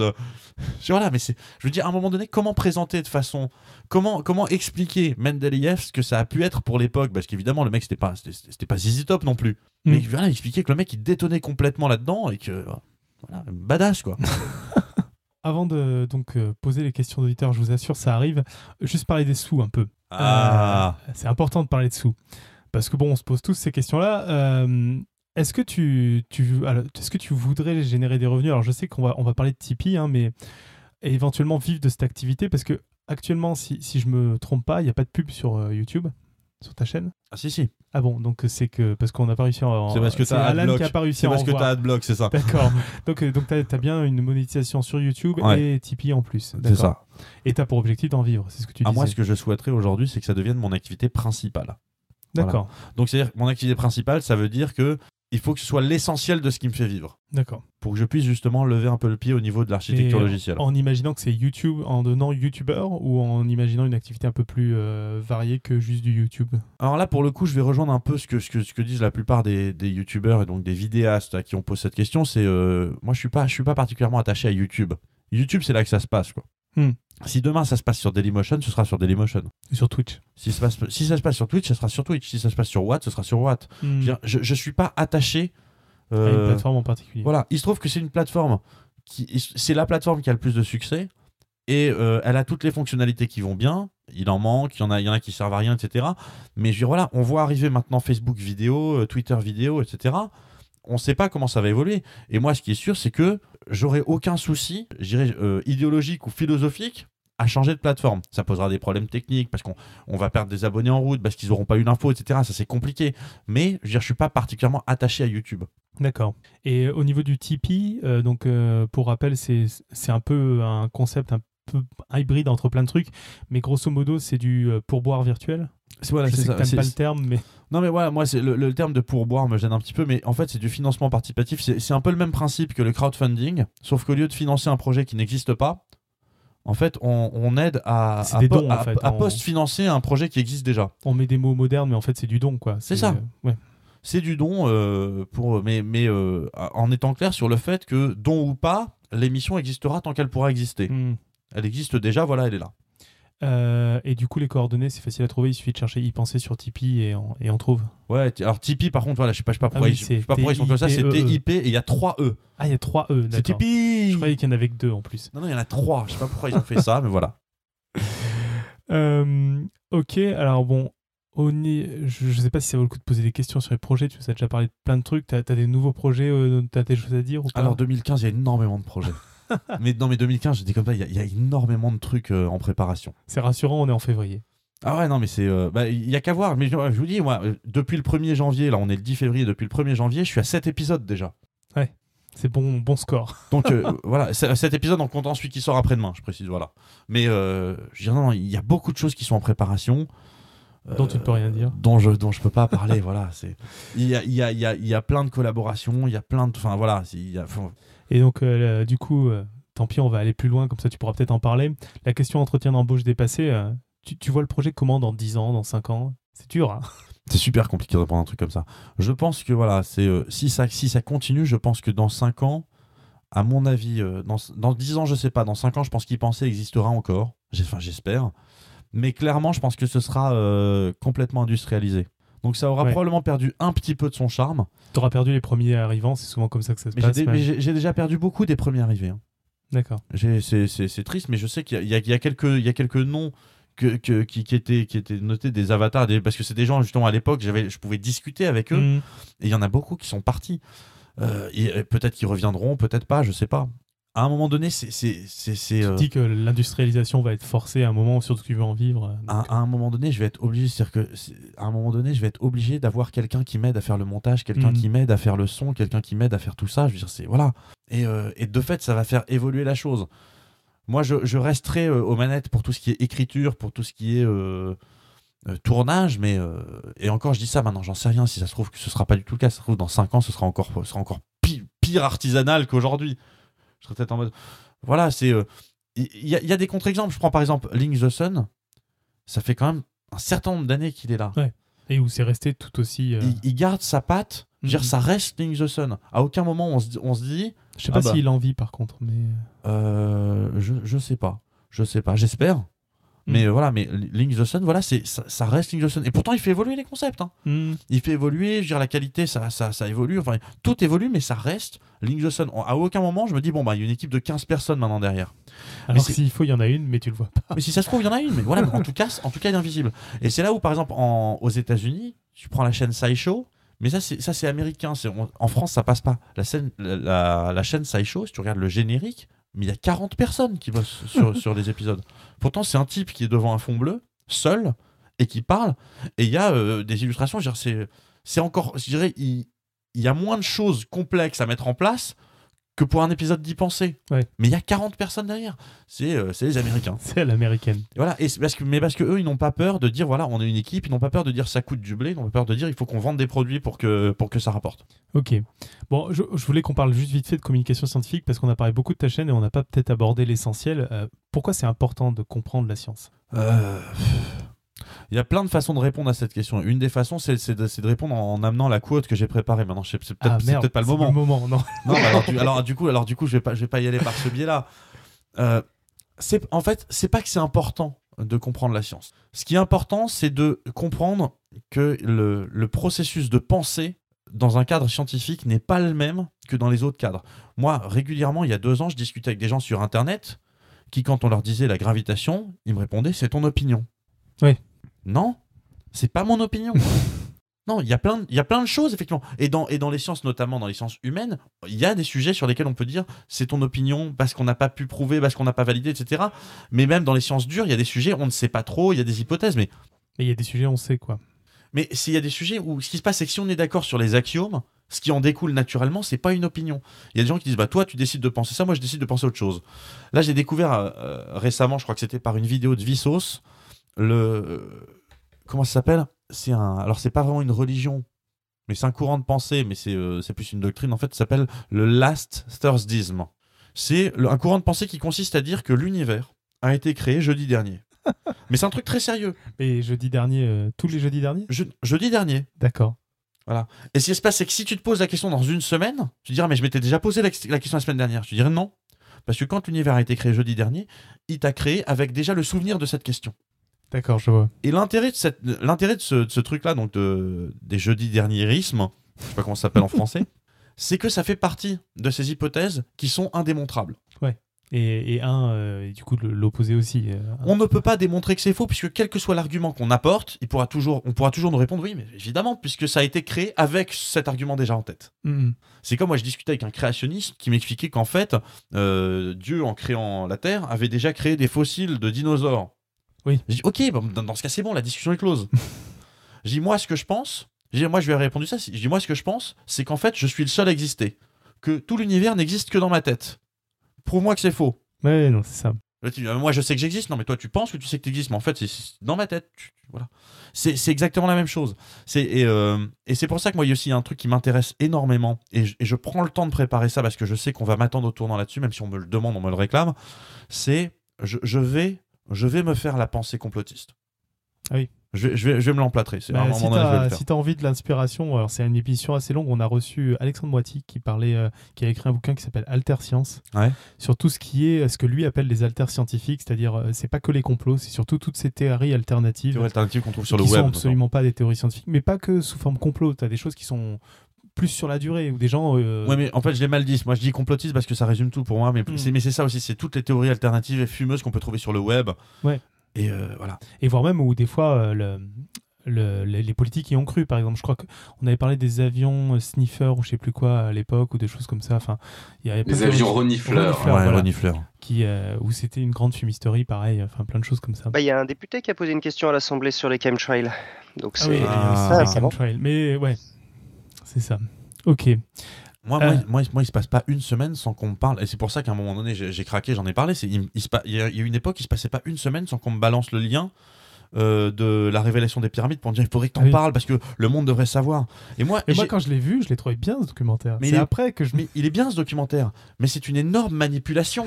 ouais, ouais, c'est ce que j'ai compris après, quoi. dans la, la structure de ce documentaire, en fait, reprend la structure du mythe euh, unique de Joseph Campbell, qui est la structure, en fait, c'est la structure qu'on trouve dans Star Wars, qui est la structure qu'on trouve dans toutes les grandes histoires, dans Avatar, ça c'est la structure vraiment du mythe unique. Hmm. Et parce que si tu réfléchis bien, ce documentaire, en fait, c'est une personne qui est censée être la narratrice. Mais en vrai, cette personne est une comédienne. Parce qu'on nous présente ça comme un documentaire, c'est pas du tout un documentaire. Ouais. Qui va, qui se retrouve devant les pyramides. Et là, elle se rend compte de quelque chose. Et il y a l'appel à l'aventure, c'est l'étape 2. Elle va avoir besoin d'un mentor. C'est euh, l'homme mystère qui lui dit allez voir les gens, montrez-leur ses chiffres, etc. Alors qu'en fait, l'homme mystère en question, c'est le mec qui réalise le documentaire. Je dire, tout, est monté pour qu'on s- pour qu'on s'identifie complètement à ce personnage et qu'on la suive dans ces trucs-là. Mais avec une masse d'absurdités, de trucs qu'on nous présente comme des, coin- comme des coïncidences, je ne crois pas. Et alors que tout, tout ça n'a aucun sens. Et à un moment donné, moi je me rappelle, c'est il y a eu Et pas- aussi, euh, toute la, enfin, qui est aussi dans, dans, ce- dans ce mythique de dire, euh, il nous laisse pas faire l'expérience qui prouvera tout. Mais oui, mais moi j'adore, mais moi j'adore, c'est à un moment donné, j'en avais marre parce que je discutais sur, je sais plus sur quoi, sur quel truc j'étais, où je discutais avec des gens qui étaient vraiment des purs complotistes et compagnie. Je dis maintenant, mettez-vous un truc en tête. Quand vous voyez une vidéo sur YouTube qui fait 3 millions de vues et dont les premières images sont la vidéo, voici la vidéo que tous les gouvernements du monde entier Nous souhaitent cacher. non, je veux dire, si une vidéo est sur YouTube, c'est très facile de l'enlever quand on a un gouvernement. Ouais. C'est très facile. Voire même si on n'est pas un gouvernement. Je veux dire, c'est pas Wikileaks YouTube. Hein. YouTube, c'est Google. Google, c'est c'est Patriot Act. hein. Il suffit d'appeler en disant vous virez ça tout de suite. Et je suis sûr que ça a déjà été fait, sans Ouais. doute. Mais dire, cette vidéo-là, une vidéo qui fait 3 millions de vues, qui vous dit voilà la vidéo que tout le monde veut vous cacher, faut arrêter de croire que vous allez être un privilégié qui sait la vérité. Non. C'est voilà. Et moi, j'ai décidé qu'à un moment donné, j'allais me poser la question, et ce sera vraisemblablement dans, un quickie, de- d'essayer d'expliquer ce que c'est la logique complotiste. Comment est-ce qu'on peut discuter avec quelqu'un qui est qui, est dans ces, dans ces idées-là? C'est-à-dire que quand on avance un argument, quel que soit l'argument, c'est un argument qui va dans son sens. Et c'est assez déstabilisant de discuter dans ces conditions. Et Alexandre, justement, qui était venu nous parler, donc lui a fait une grosse étude et compagnie, euh, il est allé à des conventions, entre guillemets, euh, sur ces sujets-là, pour vraiment les voir parler, les voir argumenter, parler avec eux, et c'est vrai que c'est des choses qui sont pas simples du tout. Mais aussi, euh, à la tête de ces gens-là, enfin, je vais pas refaire euh, ce genre d'émission, t'as des gens qui, sciemment, euh, savent qu'ils disent n'importe quoi et, euh, et sont malhonnêtes, quoi. Il n'y a pas que des gens qui y croient sincèrement. Ah non, il y a des doudingues, il y a des gens malhonnêtes, il y a- mais de toute façon, dans cette chaîne, dans, dans- entre, entre le moment où il y a un type qui a une hypothèse sur les pyramides et le moment où le, où le documentaire sort, enfin le pseudo-documentaire sort, il y a nécessairement quelqu'un de malhonnête dans la ligne. Ouais. Pas tous, nécessairement pas tous, il y en a beaucoup qui y croient. La, preuve, c'est qu'il y a beaucoup de gens qui regardent, qui y croient. Mais tu te rends pas compte, il y a des pyramides partout sur la, sur la même ligne. T'as essayé de la tracer cette ligne sur un planisphère, c'est pas, pas du tout une ligne. hein. Ouais, mais bon, te rends pas compte.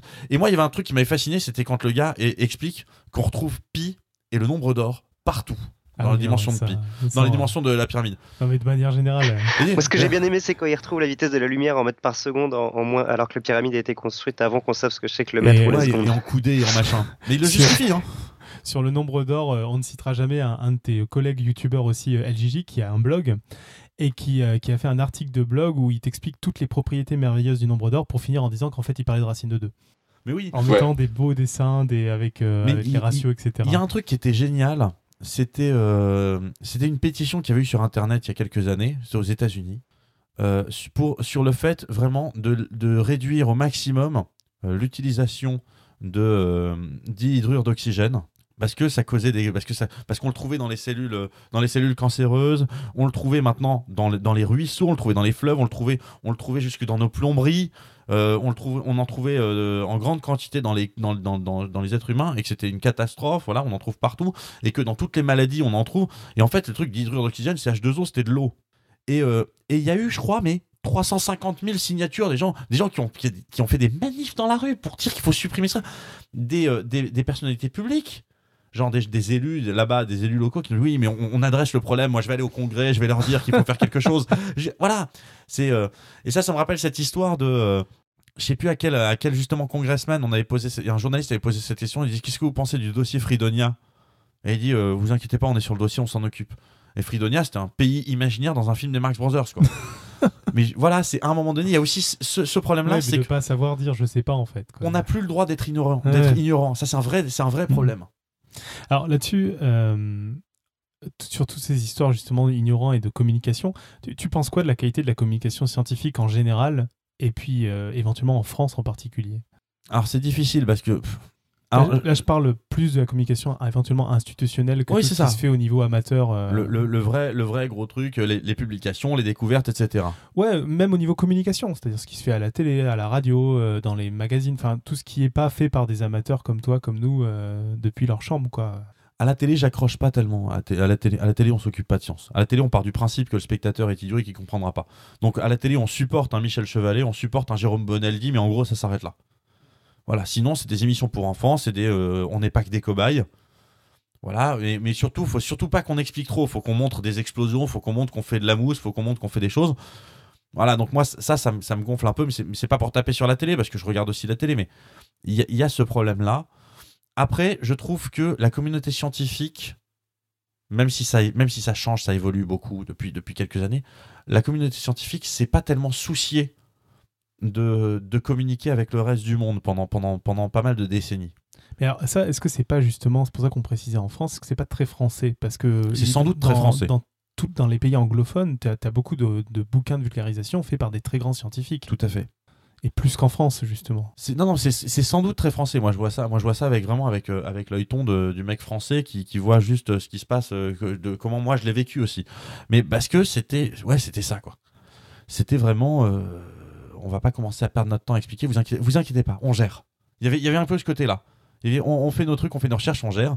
Et puis en plus c'est probablement lié à plein d'histoires politiques sur l'indépendance des universités avec euh, avec l'industrie, sur euh, la recherche qui est financée par le public ou par le privé. Il y a, il y a- il y a tout un tas de merdier Sur là-dedans. les applications qui peuvent choquer Voilà. ou des choses comme ça. ouais. À, à un moment donné, il y avait une vraie fierté en France de dire on a fait des découvertes, on ne les brevette pas et on ne gagnera pas d'argent avec. Parce qu'on est comme ça. C'est un peu toujours le cas. hein. Non, mais voilà, c'est un, un moment donné. Je trouvais ça. Moi, moi, j'étais fasciné par cette histoire du gars, je crois, Mo- Moreno ou Mareno, celui qui a inventé la, la- la carte à puce. Donc là, pour le coup, c'est pas ultra scientifique, c'est plus une invention. Quoi. Il a inventé la carte à puce. C'était génial. Personne ne l'a utilisé avant que ça devienne. Enfin, en dehors de la France, tous les autres pays ont attendu que ça tombe dans le domaine public. Ouais. Parce qu'on ne sait pas vendre en France ces trucs-là. On a des, on a des vrais problèmes. Le Rafale, aujourd'hui, je sais pas, je sais pas ce que ça vaut aujourd'hui le Rafale, mais quand le Rafale est sorti, c'était un engin révolutionnaire. C'était un appareil de fou furieux. On n'est pas foutu d'en vendre, quoi. Je veux dire, c'est. On a un vrai problème qui est sans doute politique autour de ça. Je sais pas. Pour le coup, j'ai vraiment pas le début, le début du commencement d'une réponse à ce sujet-là. Mais je sais qu'à côté de ça, on a des esprits qui sont brillants en France. On a notamment des mathématiciens qui sont des pointures mondiales. Je pense, il y a, évidemment, il y a, le, il y a le célèbre et très médiatique euh, Cédric Villani. Qui, Je peux d'ailleurs, t'interrompre, on a une question euh, Ouais. justement. Est-ce que tu l'as rencontré Non. Qu'à faire pour commencer. Non, très bien. non, Première pour- question répondue. Pour l'instant, pour l'instant, j'ai, pas eu, j'ai pas eu cette, euh, cette occasion slash cette Il- chance. il est très très sympa. Enfin, il... Mais je pense qu'il est très sympa. en vrai, il, Il est, est- très. Il est très, il est très, oui, ça va. Il te tutoie en deux secondes et tu sens qu'il te reconnaîtra la prochaine fois. Enfin, il est normal à peu près, quoi, dans son rapport humain. Oui, mais c'est ça, c'est un peu ce que je me dis. Moi, ce qui se passe, c'est que il y a un truc qui me gonfle, c'est qu'à la télé, on nous le présente toujours comme le gars qui a le brushing, des, des chemises à jabot et une broche araignée. Ah, il le cherche un peu. Oui, non, Ouais, mais, ça, ça, il le veut, ça, il le mais, recherche. mais- mais, mais- mais- clairs. mais- mais est-ce qu'il est pas débile il- il- mais bien sûr que, bien sûr que oui. Mais ce qui se passe, c'est que c'est autre chose que ça. C'est comme, moi, je veux dire, pardon, c'est euh, et j'espère que je vais choquer personne, mais Stephen Hawking. Hmm. Stephen Hawking, c'est un mec qui est brillant. Mais c'est un mec qui, si aujourd'hui il marchait sur ses deux jambes, on le trouverait nettement moins brillant. Il y a beaucoup de ça aussi. C'est-à-dire que, attention, je, dis- je dis, mais je dis pas que vraiment, je, je veux rien enlever au fait, je, je- qu'on soit clair, je- j'en enlève rien à ses travaux. Je parle juste de la perception que, le- que le grand public se fait de lui. Hmm. Et, et pour moi, et moi, je trouve ça dommage. J'aimerais que les gens aient justement suffisamment de contexte pour pouvoir apprécier ce qu'il fait indépendamment du personnage qu'ils pensent qu'il est. Hmm. Parce que voilà, parce que Stephen Hawking, c'est quelqu'un, quoi. C'est pas juste un type qui maintenant euh, apparaît dans Les Simpsons et une voix de robot et a compris l'univers. C'est un type qui a aussi dit des conneries. C'est un type qui à un moment donné dit le voyage dans le temps c'est pas possible parce que si c'était possible on aurait croisé des voyageurs du temps. C'est pas, mal, pas comme argument. Bah non mais ça suffit pas. Oui, non, ça suffit Ça pas. suffit pas. Je veux dire, moi, moi, j'ai, plein de contre-arguments. J'ai, Mm. Qu'est-ce qui se passe si on invente une, ma- une machine à voyager dans le temps dans 200 ans et qu'il se trouve qu'on ne peut voyager qu'à partir du moment où cette machine existe? Ouais. Bah voilà. Bah du coup, il n'y aura pas de voyage dans le temps avant. Et pourtant, on pourra voyager dans le temps. Et qu'est-ce qui se passe si dans 60 000 ans, on invente la machine à voyager dans le temps? Peut-être que les gens n'en auront rien à foutre du 21e siècle. Parce que probablement que ce sera pas un truc de touristes où des milliards de gens pourront se balader. Probablement qu'il y aura très peu de gens qui, qui voyageront. Et puis, même si, à côté de ça, je suis le premier à dire que vraisemblablement, voyager dans le passé, c'est impossible. Mais c'est assez mal barré, ouais. Pour euh, d'autres Mais l'argument- arguments aussi. Moi, je me rappelle, j'avais vu un documentaire de Stephen Hawking, donc présenté par Stephen Hawking. Donc, je sais pas s'il a écrit ou pas, mais en tout cas, le fait est qu'il cautionnait le truc. Où, à la fin, il dit Et puisqu'il n'y a pas de raison euh, particulière pour que ça arrive, qu'en gros, je sais plus de quoi il parlait, il disait que ça, c'était le hasard, c'est bien la preuve que Dieu n'existe pas. J'ai dit Mais mec, mais de quoi tu parles? Ouais. Et voilà, donc moi, et euh, donc De ça, toute ça- façon, quand, quand un scientifique commence à mettre Dieu dans une phrase, souvent c'est mal barré. Voilà, et ça m'embête qu'on, qu'on- Parce que ce qui se passe, c'est qu'on a voulu médiatiser le truc. C'est, je pense que c'est devenu, c'est devenu un personnage. Et j'aimerais, j'aimerais qu'on se rappelle de, de, de ce qu'il a fait, quoi. De ses travaux, parce que ses travaux sont pas du tout inintéressants. Et, et alors, euh, enfin, t'as des idées de ce qu'on pourrait faire pour changer ça, justement? Il y a plein de choses. Moi, je pense déjà qu'il y a. J'essaye d'avoir. je- Parce qu'il y a plein d'idées qu'on peut avoir et des idées qui sont utopiques, d'autres qui sont dingues. Genre, moi, il y a un truc déjà, je pense, une petite idée qui serait pas grand chose. Maintenant, ce serait probablement très compliqué à mettre en place. C'est déjà, je pense qu'il faut enseigner l'histoire des sciences. Hmm. Je pense qu'on comprend beaucoup mieux la relativité quand on suit le, le- la pensée des mecs qui se sont succédés, qu'on voit les questions qui se sont posées et comment ils y ont répondu. Dire, moi, j'ai, moi, j'ai, je vais le dire tout à fait honnêtement, je n'avais pas vraiment compris la relativité restreinte avant de faire l'épisode l'introduction de la relativité restreinte. C'est en le faisant, je me suis rendu compte, je pensais que je savais, mais en fait, ah non, putain, mais ok, waouh. Et voilà, et c'est expliqué, contextualisé. C'est euh, les choses ne tombent pas de nulle part. Ouais, de justement éviter l'effet Rainman dont tu parlais dans un épisode sur, euh, C'est ça, sur, Sur, Turing. sur Turing. Ouais. Où effectivement, dans Imitation Game, on a tendance un peu à le présenter comme, euh, comme voilà, mais comme tous les génies dans les films, maintenant, on les présente comme Rain Man, quoi. Je veux dire, non, les mecs, euh, dire, ça, ça ne tombe pas de nulle part. Mais comme, comme quand on va faire un film sur Mozart ou sur je sais, plus- ou sur je sais pas quel artiste, genre le mec, c'est in- c'est inné chez lui. On le met devant un instrument et ça y est, le mec il sait Mhm. jouer. Non, c'est des années de boulot. Bon, et pour finir sur ces histoires de communication scientifique, donc euh, là, tu as une chaîne qui, euh, qui, mine de rien, fait, fait aimer les sciences à beaucoup de gens qui, comme tu disais, euh, savaient pas forcément qu'ils l'aimeraient, etc. Enfin, moi, je vois en effet des vidéos partagées, tu imaginerais pas forcément qu'ils allaient partager un truc sur la relativité restreinte. Est-ce que- 230 000 vues sur la flèche du temps. Je pense que c'est, pour moi, c'est encore plus marquant sur la relativité, en fait, que la flèche du temps. La flèche du temps, le temps, ça intéresse les gens. La relativité, de base, je pense c'est un peu comme les maths. Ils se disent c'est compliqué, mais c'est un avis personnel. Et du coup, est-ce que tu penses pas que ce boulot-là que tu fais, c'est pas le boulot que devraient faire les, instituts, les organisations euh, scientifiques? Je sais pas si c'est leur rôle. Je pense qu'ils pourraient effectivement. Je pense qu'il y a des. Je pense que ce serait bien que- qu'il y ait des gens. Mais que fait Étienne Klein. Hmm. Je pense que ce serait, ce serait bien qu'effectivement qu'il y ait des pointures scientifiques. Ce que fait Hubert Reeves. Alors il le fait en français, même s'il n'est pas français, mais bon, il le fait en français. J'ai- J'aimerais bien qu'effectivement il y ait des pointures qui savent de quoi ils parlent. Et euh, où il n'y a pas de contre-argument. Il n'y a pas de. Mais attends, euh, montre-moi tes diplômes avant de parler, parce que qui tu es, etc. Parce que ça, je sais que moi, ce que je fais, je- je- je- j'ai toute légitimité toute légitimité pour le faire sur YouTube, j'aurais aucune légitimité à le faire à la télé. Genre, euh, on- à la télé, je serais un présentateur. Je serais, j'ai, aucune légitimité scientifique là-dessus. Donc d'avoir des gens qui ont vraiment, où c'est où c'est leur vie. Je veux dire, les gens, ils ont passé 30 ans dedans, Ouais. ils savent ce que c'est. Et qui, à côté de ça, mais c'est la difficulté, c'est qu'il faut trouver des gens qui sont suffisamment pointus dans le domaine et suffisamment communicants pour être capable de faire aimer ça. C'est vraiment des Carl Sagan, il n'y en a pas mille. En, en, Fran- en France, en français aussi, euh, je, pense, je pense à un qu'on va peut-être interviewer en plus. Alors, c'est Jean-Pierre Luminet qui, je trouve, euh, communique très très bien. euh. Alors, je ne sais pas s'il le fait beaucoup à l'oral, mais en tout cas, dans ses bouquins, il le fait très très bien. Quoi. Oui, c'est vrai que le problème en France, c'est, je pense que contrairement aux États-Unis, c'est que c'est pas, c'est, difficilement attendu de toi en fait quand tu es chercheur que tu fasses ça. C'est pas, et c'est vrai que tous les gens de, que tu as cités, Étienne Klein, etc., ils le font bah, en plus de leur recherche, mais c'est pas quelque chose qui est attendu d'eux. C'est pas sur ça qu'ils ont été recrutés, par exemple. C'est pire que c'est pas attendu. Pour la plupart, ils, ils- ils leur disent- ce qu'ils disent, c'est que c'est plutôt mal vu. C'est-à-dire Ah oui, qu'on a tendance à vu. penser qu'à partir du moment où ils font ça, et ils bossent pas, ils sont moins sérieux, etc. Quoi. Bon, le dites pas, mais là, je suis censé être au boulot, moi. Mais... Enfin, je suis au boulot d'ailleurs. Oui, parce que donc tu es à Baltimore et qu'il est autour de minuit. Il est une heure là, ou une, une heure et demie? Il est 4h30 là, 4h30 de l'après-midi. Enfin, il est 4h15 en fait, parce qu'il n'y a pas de raison qu'il y ait un quart d'heure de C'est décalage. C'est en général des heures pile. Ok, euh, juste avant les questions d'éditeurs, est-ce que tu as un conseil à donner à un des jeunes youtubeurs qui voudraient se lancer? Des trucs à éviter, des choses à faire, des choses que tu aurais fait autrement, toi, si tu te lançais aujourd'hui? Euh, ouais, moi, les conseils, euh, À part la lumière et le son, c'est un enfer. le son, non. La, la lumière, on s'en fout. Moi, je, moi, je- mais très sincèrement, si tu regardes les premiers épisodes de What the Cut, aujourd'hui, je dis Antoine Mhm. Daniel, en moins, de- en moins de 3 ans, il est quasiment à 2 millions d'abonnés. Les premiers épisodes sont tournés dans le noir. Ah oui, d'accord. Non, c'est le son. Il faut qu'on puisse comprendre ce qui est dit. Le son, c'est très important. Une fois qu'il fois qu'il y a ça, c'est au moins au début. Il faut, être, il faut être constant. Vous faites une vidéo, puis vous faites une autre vidéo, puis vous faites une autre vidéo, puis vous faites une autre vidéo, etc. Et peut-être un petit conseil matériel, du coup, en son? Franchement, franchement, on s'en fout. Ce qui, ce qui marchera, ça marchera. C'est-à-dire qu'il y a des gens avec un iPhone, s'ils sont dans une pièce suffisamment euh, silencieuse, ça marche très bien. Il y a d'autres, ils leur font un micro canon cardioïde, etc., qui doit être à 4 cm de leur bouche parce qu'il y a tellement le bordel autour. Dire, voilà, ça, dépend. Mais ce qu'il faut, c'est vraiment que ce soit audible, que ce soit compréhensible. Moi, re- re- re-regardez mon premier épisode, passer le, passer le micro-trottoir. J'enregistre avec le micro direct de la caméra, c'est dégueulasse. Mais bon, on, on entend, on arrive à suivre, donc ça va. on arrive à suivre. Et voilà, soyez constant. Et voilà, la première vidéo, elle fera 3 vues, la deuxième, elle fera 14 vues, la troisième, elle fera 14 vues aussi. Et à partir d'un moment, vous allez vous rendre compte qu'il y a des gens qui regardent et que vous connaissez pas. Et c'est à partir de ce moment-là qu'il faut rien lâcher. Et puis euh, un truc que tu disais sur tes vidéos, enfin euh, que tu, tu disais je crois dans une FAQ, je pense, et qui est important aussi, c'est que pas oublier surtout en science qu'on a un vrai effet longue traîne où des vidéos faites à un temps T peuvent être écoutées beaucoup plus tard. Oui. Et du coup, euh, c'est jamais perdu, euh, même si elles avaient 10 vues la première semaine, ça peut durer, durer, durer quoi. Ah mais bien sûr, moi, moi toutes mes vidéos continuent de monter. Celles qui montent moins, c'est les vidéos sur, sur, les, sur les élections européennes et les élections municipales, parce que c'est pas du tout le sujet, et parce que déjà dans l'absolu c'est chiant. Et puis parce que dans l'absolu, c'est c'est temporel pour le coup.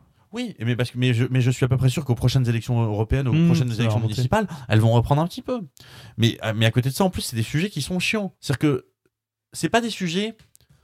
C'est-à-dire dans l'absolu, c'est euh, il y a des su- on peut considérer par exemple que la relativité c'est chiant et découvrir que finalement c'est intéressant. Bon, bah, les élections européennes c'est chiant et ça reste chiant. Il y a plein, il y a plein de, ça touche à plein de sujets qui sont passionnants sur comment fonctionnent les institutions européennes, tout ça. Mais se poser cette question de comment ça fonctionne, c'est chiant. Dire, moi, pour, pour cet épisode, je me suis quand même payé le traité de Rome.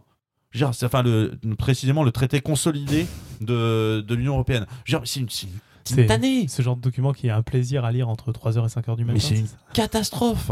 C'est, horrible. Genre, moi, je déconne pas quand à la fin je me sors une aspirine. C'est parce que, c'est parce que j'en, j'en- j'en ai pris de l'aspirine pendant que je, quand je prépare celui-là. celui-là, pour le coup, il y a eu des heures de recherche, quoi.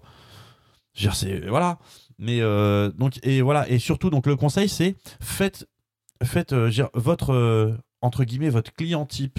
C'est-à-dire que votre cible, c'est vous-même. Faites la vidéo que vous, vous voulez voir. Ok. Après, voilà, bon, si vous faites, euh, si vous voulez être le énième mec à faire des vidéos de Minecraft sans rien apporter de particulier et sans avoir un ton particulier, non, parce que on peut, on peut tout à fait être le prochain Squeezie, machin, j'ai aucun problème avec ça. Squeezie est très très bon à ce qu'il fait. Moi, je suis pas fanat de, de, de, de ce genre-là. Mais, Mais- dans ce genre, il est très bon. Squeezie, il arrive à trouver des jeux, tu ne savais même pas que ça pouvait exister. Donc à partir de là. Il, il arrive- moi, j'ai vu une vidéo de lui réc- récemment, qui est une vidéo qui est pas très récente d'ailleurs, je crois, où il- c'est un jeu où il traverse des pièces. Mais genre, il traverse genre 10 000 pièces. Voilà, il, a réussi à me tenir. Au début, je me suis dit, qu'est-ce que c'est que cette connerie? Parce que la vidéo s'était lancée automatiquement après une autre.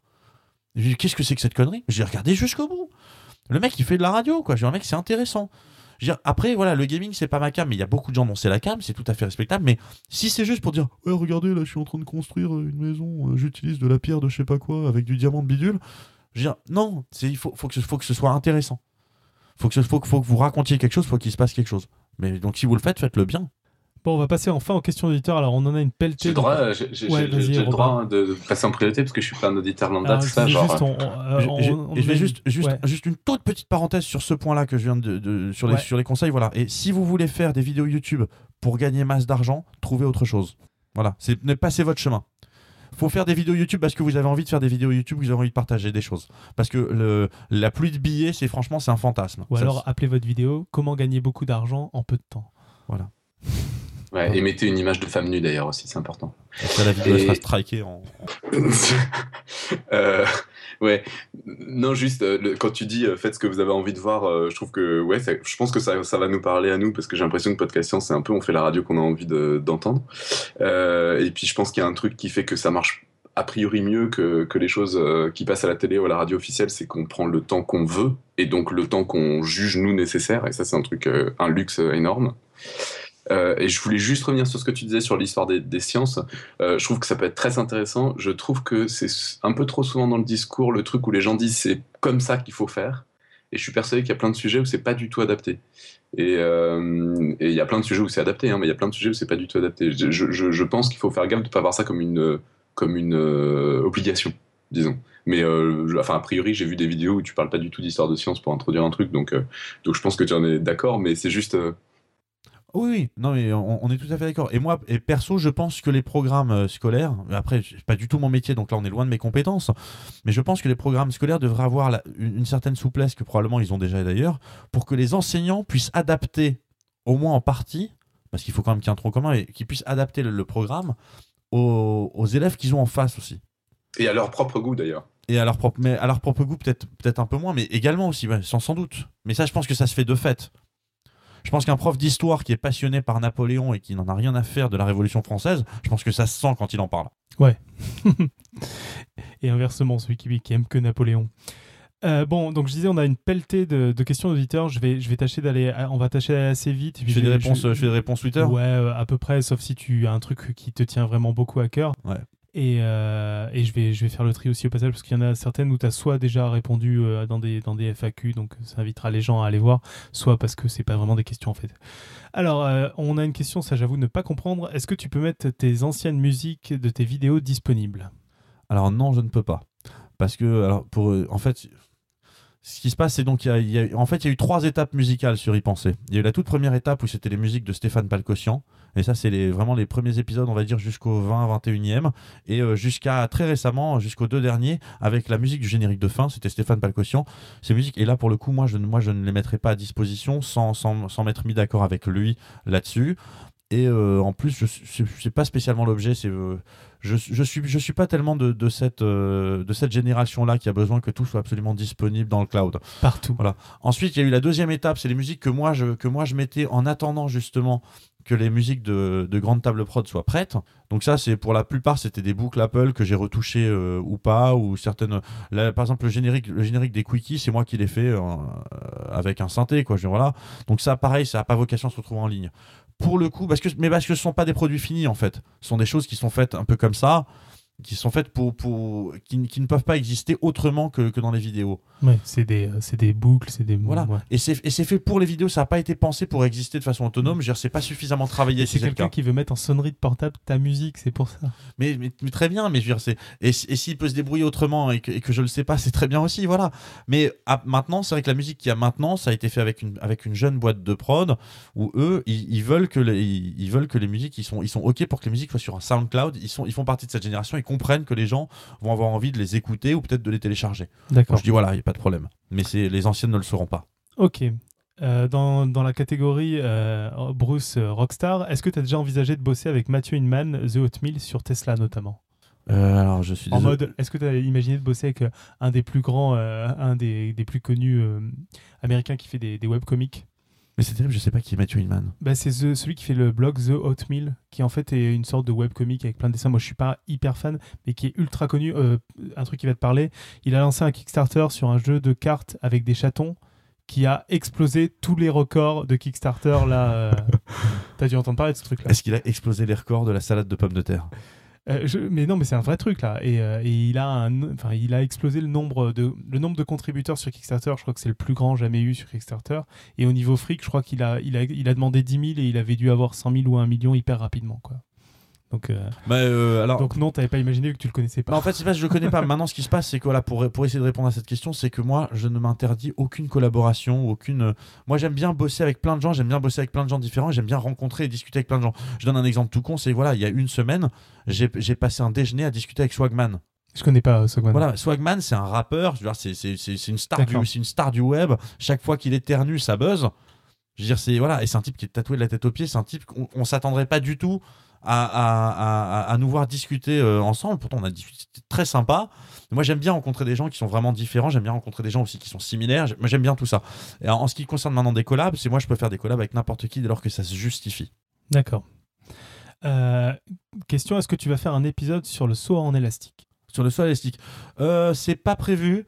En, ah, mais en revanche, il y, a un- il y a un sujet, il y a un sujet qui touche là. C'est euh, parce que là, on va toucher au sujet de, bah, notamment de- de- des oscillateurs, de la résonance. On peut toucher à ce genre de choses.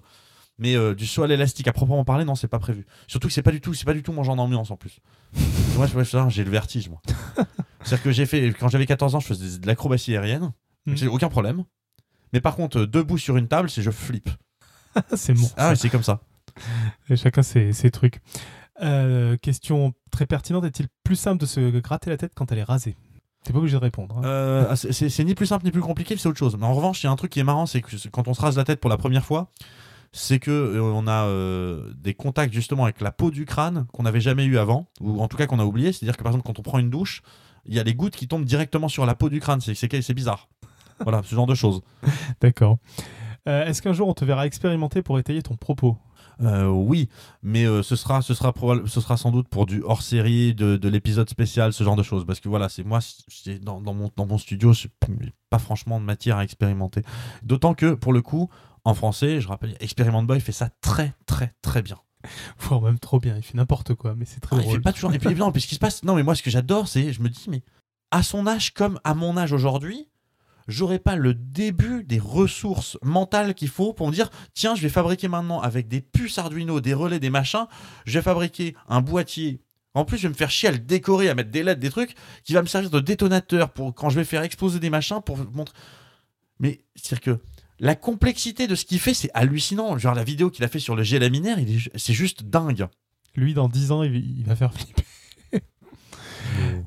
ok, euh, une question là, je sais pas si tu vas pouvoir être court, mais de, de peroxyde, tu penses quoi des Bogdanov? Alors, juste qu'on soit clair et net, je ne pense rien d'eux physiquement. Non, non, mais moi, c'est un truc qui me gave à chaque fois qu'on les invite à la télé, si on parle de leur menton. Genre, moi, je pense rien d'eux physiquement, je m'en fous de, ce de, Mhm. voilà. Moi, maintenant, les Bogdanov, c'est un truc particulier qui est nostalgique chez moi. C'est-à-dire que moi, quand, moi, quand j'étais gamin, il y avait tant X qui passait à la télé, ils m'ont fait aimer les sciences, ils m'ont fait aimer la science-fiction. C'est par eux que j'ai découvert la quatrième dimension. En tout cas, dans mon souvenir, ça se trouve, c'était pas du tout la même émission, mais le, sentiment que j'en ai, c'est que c'était ça. Et puis voilà, ils m'ont fait aimer tout ça. Euh, à côté de ça, je, les- trouve qu'ils sont bons pour expliquer euh, des choses qui ont été validées depuis longtemps. Donc ils expliquent relativement bien ces choses. Ils, ils trouvent toujours la bonne analogie. Voilà, quand ils vont. euh, c'est-à-dire, eux, pour le coup, ça passe très bien quand ils vont à la télé. Ils disent voilà, vous regardez dans ce verre d'eau, il y a autant de, il y a autant d'atomes qu'il y a de gouttes d'eau dans tous les océans de la Terre. Voilà, c'est quelque chose qui peut parler aux gens, même si, à mon sens, ça suffit pas. Mais bon, voilà. Je pense qu'ils vulgarisent très bien. Je suis pas fanat de leur théorie. D'accord. Mais de la même manière que je pourrais dire par exemple que Jean-Pierre Petit, euh, c'est quelqu'un qui est euh, brillant en ce qui concerne la mécanique des fluides, mais il y a certains autres sujets sur lesquels il faut pas, il faut, faut pas trop discuter avec lui. Et là, je sens que ça va troller. euh, Dès qu'on parle de JPP, ça troll. Du coup, euh, une question de Jean Sepfort, là c'est plutôt de moi qui vais répondre. Dans le prochain épisode, est-ce que tu auras un t-shirt de Podcast Science? A priori non, vu que tu en as pas, mais je vais peut-être t'en faire envoyer un pour que t'en mettes Ah un. bah, avec plaisir. Surtout qu'en t-shirt, je dois avouer que je me suis acheté le Sodium Batman en voyant ta vidéo. Alors, est-ce que tu, est-ce que tu l'as compris? Parce qu'il y a plein de gens qui Ah oui, comprennent pas. je- je- en fait, je, moi, je- mon père avait des cassettes de parce que bien sûr, elle n'est pas passée quand j'étais jeune, c'est plus vieux que ça. 66. Et c'est quand même cette grande époque du meilleur costume de Batman où on le voit bedonnant Batman. et avec un Batman bedonnant. Mais en effet, j'en ai eu qui n'ont pas compris et j'ai eu aussi l'inverse. J'ai eu un théoricien euh, de physique qui me disait Non, mais là, ça colle pas le numéro atomique et puis le machin. C'est pas possible. Sur le- la- l'année de, et le numéro. Parce que donc sur le Batman, il y a le numéro de l'action comique euh, où a, a apparu Batman et l'année où est apparu Batman. Bref, donc euh, on va tâcher de lui en envoyer un pour qu'il en ait un. et on reconnaît le vrai t-shirt Sodium Batman au fait qu'il y a 16 na. Pourquoi il y en a plusieurs en fait Il y y a plein, il y a plein, il y a des copies où il y en a Mhm. 9, il y en a Faut 12, que il y en a vérifie, 14. mais quand je l'ai chanté, ça collait Il y en a. 16, c'est Batman. Donc euh, série où ils avaient des costumes pas du tout en plastoc comme on fait maintenant, mais vraiment du tissu et il était un peu bedonnant et à chaque fois qu'il donnait un coup, il y avait tout l'écran où il y avait marqué un pot comme en bande dessinée ou des choses comme ça. Et euh, série qui est intégralement et pour la première fois ressortie il y a quelques mois, enfin sortie Ah ouais il y a quelques mois en DVD, dans un collector avec la Batmobile en Hot Wheels. Oh yeah Et ça, moi, je me, ça, je me mets de côté, je vais, Et- me, je vais me la prendre. Et avec des effets spéciaux d'un chip, mais vous n'imaginez même pas. Avec un des meilleurs, avec un des meilleurs Jokers euh, de l'histoire. Bah, D'ailleurs, euh, Links the Sun en avait parlé dans son point culture sur les Jokers. Donc vous pourrez, il y aura beaucoup d'infos, euh, beaucoup d'infos, vous pouvez aller voir là-dessus.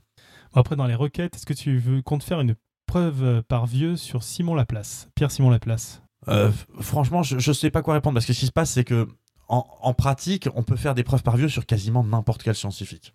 C'est à un moment donné, il faut vraiment faire des choix, quoi. C'est-à-dire que là, moi, j'aimerais bien, par exemple, typiquement, ça fait six mois que je me dis, j'aimerais bien faire un la preuve par vieux sur une femme. J'aimerais bien commencer à parler un peu des femmes.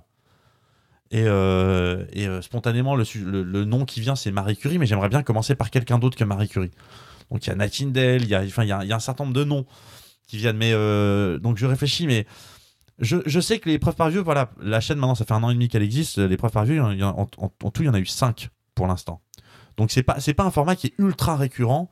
Donc je peux pas me permettre d'en faire 450. Donc euh, voilà, c'est euh, la place, peut-être. Peut-être qu'il y aura sur la place. Bon, après, on a des demandes pour des épisodes plus longs, hein, ça confirme. Euh, Ba- Baby Bird parle du jeu d'énigmes Dr. Clayton où il y a un Bruce scientifique dedans. C'est ce jeu-là dont tu parlais, j'imagine? Euh, mais c'est mais c'est pas c'est pas un Dr Clayton euh, Clayton. Ah, c'est pas un docteur. mais c'est un mais c'est un Dr Clayton like. Ouais, ça doit être ça alors. En tout cas moi ce- celui dont on m'avait parlé c'est pas un, en tout cas c'est pas ah oui non pa- pardon c'est peut-être Dr Clayton je veux dire c'est pas un Dr Layton. Non, Clayton, oui. Clayton. Voilà ça c'est possible oui. C'est pas le docteur Layton, ouais. C'est un genre de parodie oui mais c'est en, en mode en mode effectivement il y a des, mini-jeux des énigmes etc. Ouais, ça, ça doit être ça. Alors, je, je fais en improvisation parce que j'ai pas eu le temps de la lire en entier. Une question de Nico qui a une question Pardon, sur... du coup, juste, j'ai pas eu la réponse à la question. Est-ce qu'il y a un lien avec toi dans ce Oui, Bruce-là oui, il y a un lien, Oui, c'est ce d'accord. qu'on avait mis en image le, tout à l'heure. le, le- le développeur, Pardon. le développeur m'avait contacté en me disant qu'il s'était autorisé à, à, à s'inspirer de moi pour, pour faire ce personnage, qui est un personnage qui, qui propose, des- il y a plusieurs personnages qui proposent des énigmes, mais c'est un des personnages qui propose des énigmes. Voilà, qui ressemble un peu à moi, qui a un petit t-shirt bleu, un bouc, crâne rasé, voilà. Bon, donc Nico, dans le, temps, Bruce. dans le temps, j'ai eu le temps de lire. C'est un SAV sur un de tes épisodes. Il a une question sur l'excitation d'un atome par un photon. Le bond d'un électron expliqué dans un des épisodes euh, de tes épisodes, pourquoi le soleil chauffe sur la peau, ne pourrait-il pas expliquer une déformation de l'espace-temps ou l'apparition d'un trou de verre Solide.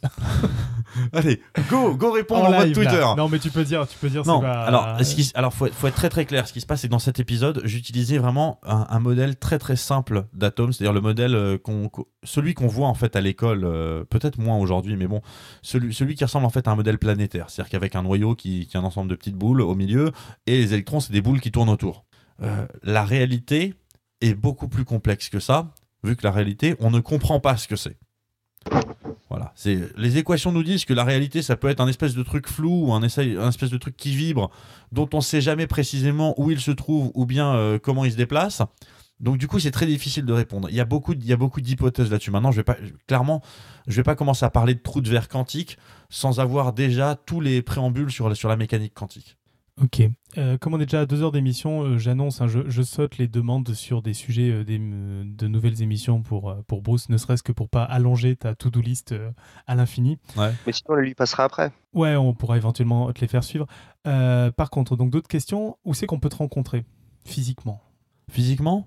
Euh, de façon Dans des- impro- Non, mais ils disent dans des salons où te rencontrer ou te voir, il n'y a pas de... Alors voilà, ce qui se passe, c'est que maintenant de plus en plus, je, je- je- je commence maintenant à être sollicité pour, euh, pour, des, euh, pour des, con- des, des conventions, des choses comme ça, par exemple. Et euh, en général, je, je, je sais pas toujours à l'avance vraiment, mais je vais essayer d'organiser ça pour que ce soit un peu plus propre parce qu'en général, par exemple, la semaine dernière, j'étais à Paris Manga, j'ai- pu le décider la veille, quoi. Donc, c'est des choses qui s'organisent de plus en plus. Et clairement, ce que je peux vous dire, c'est que le, le meilleur endroit pour savoir si je vais me rendre à une convention ou à une conférence ou un salon ou un truc comme ça, c'est Twitter. J'essaye d'annoncer aussi sur Facebook, c'est clairement pas sur, YouTube, puisque YouTube c'est vraiment les épisodes, mais sur Facebook un petit peu, sur Twitter vraiment, c'est là où là où je peux annoncer. Au fait, demain je suis à tel endroit, en fait après-demain je vais aller euh, à Geekopolis ou à machin ou à Bidule ou à Montreux pour la Polymanga ou je ne sais pas, ou à Japan Expo, ce genre de choses. Mais sinon, on peut me croiser. euh, ouais, si- sinon c'est compliqué parce que pour l'instant, il n'y a, pas vraiment d'autres. Pour les youtubeurs, il n'y a pas vraiment d'autres lieux de rencontre. Et puis aujourd'hui, c'est devenu trop gros pour que je puisse dire venez, on se, on se donne rendez-vous dans tel bar. Allez, Si je peux le faire en province, si tu, peux t'amuser à le faire dans un bar qui est complètement vide où il n'y a plus personne pour leur faire leur crise cardiaque de leur vie. Mais faut que je, mais je peux, mais à Paris, voilà, parce que sinon je peux le faire en province. Je Ouais. sais, je sais qu'à Strasbourg je peux le faire et ça va pas rameuter, euh, ça va pas rameuter 4000 personnes quoi. Mais euh, voilà, à Paris je prendrais pas le risque d'aller dans, dans le troquet en bas de chez moi et dire voilà on se retrouve là les gars. Euh, je veux dire, non, je peux pas.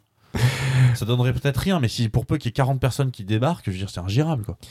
Une question au vu de ce que tu nous racontais sur ton public, qui, qui, je pense va tenir un peu à cœur, de Captain Jérém, qui dit Le niveau de physique théorique et des mathématiques impliquées n'est-il vraiment accessible qu'à un petit nombre de personnes ou un étudiant moti- motivé peut-il devenir chercheur dans ce domaine?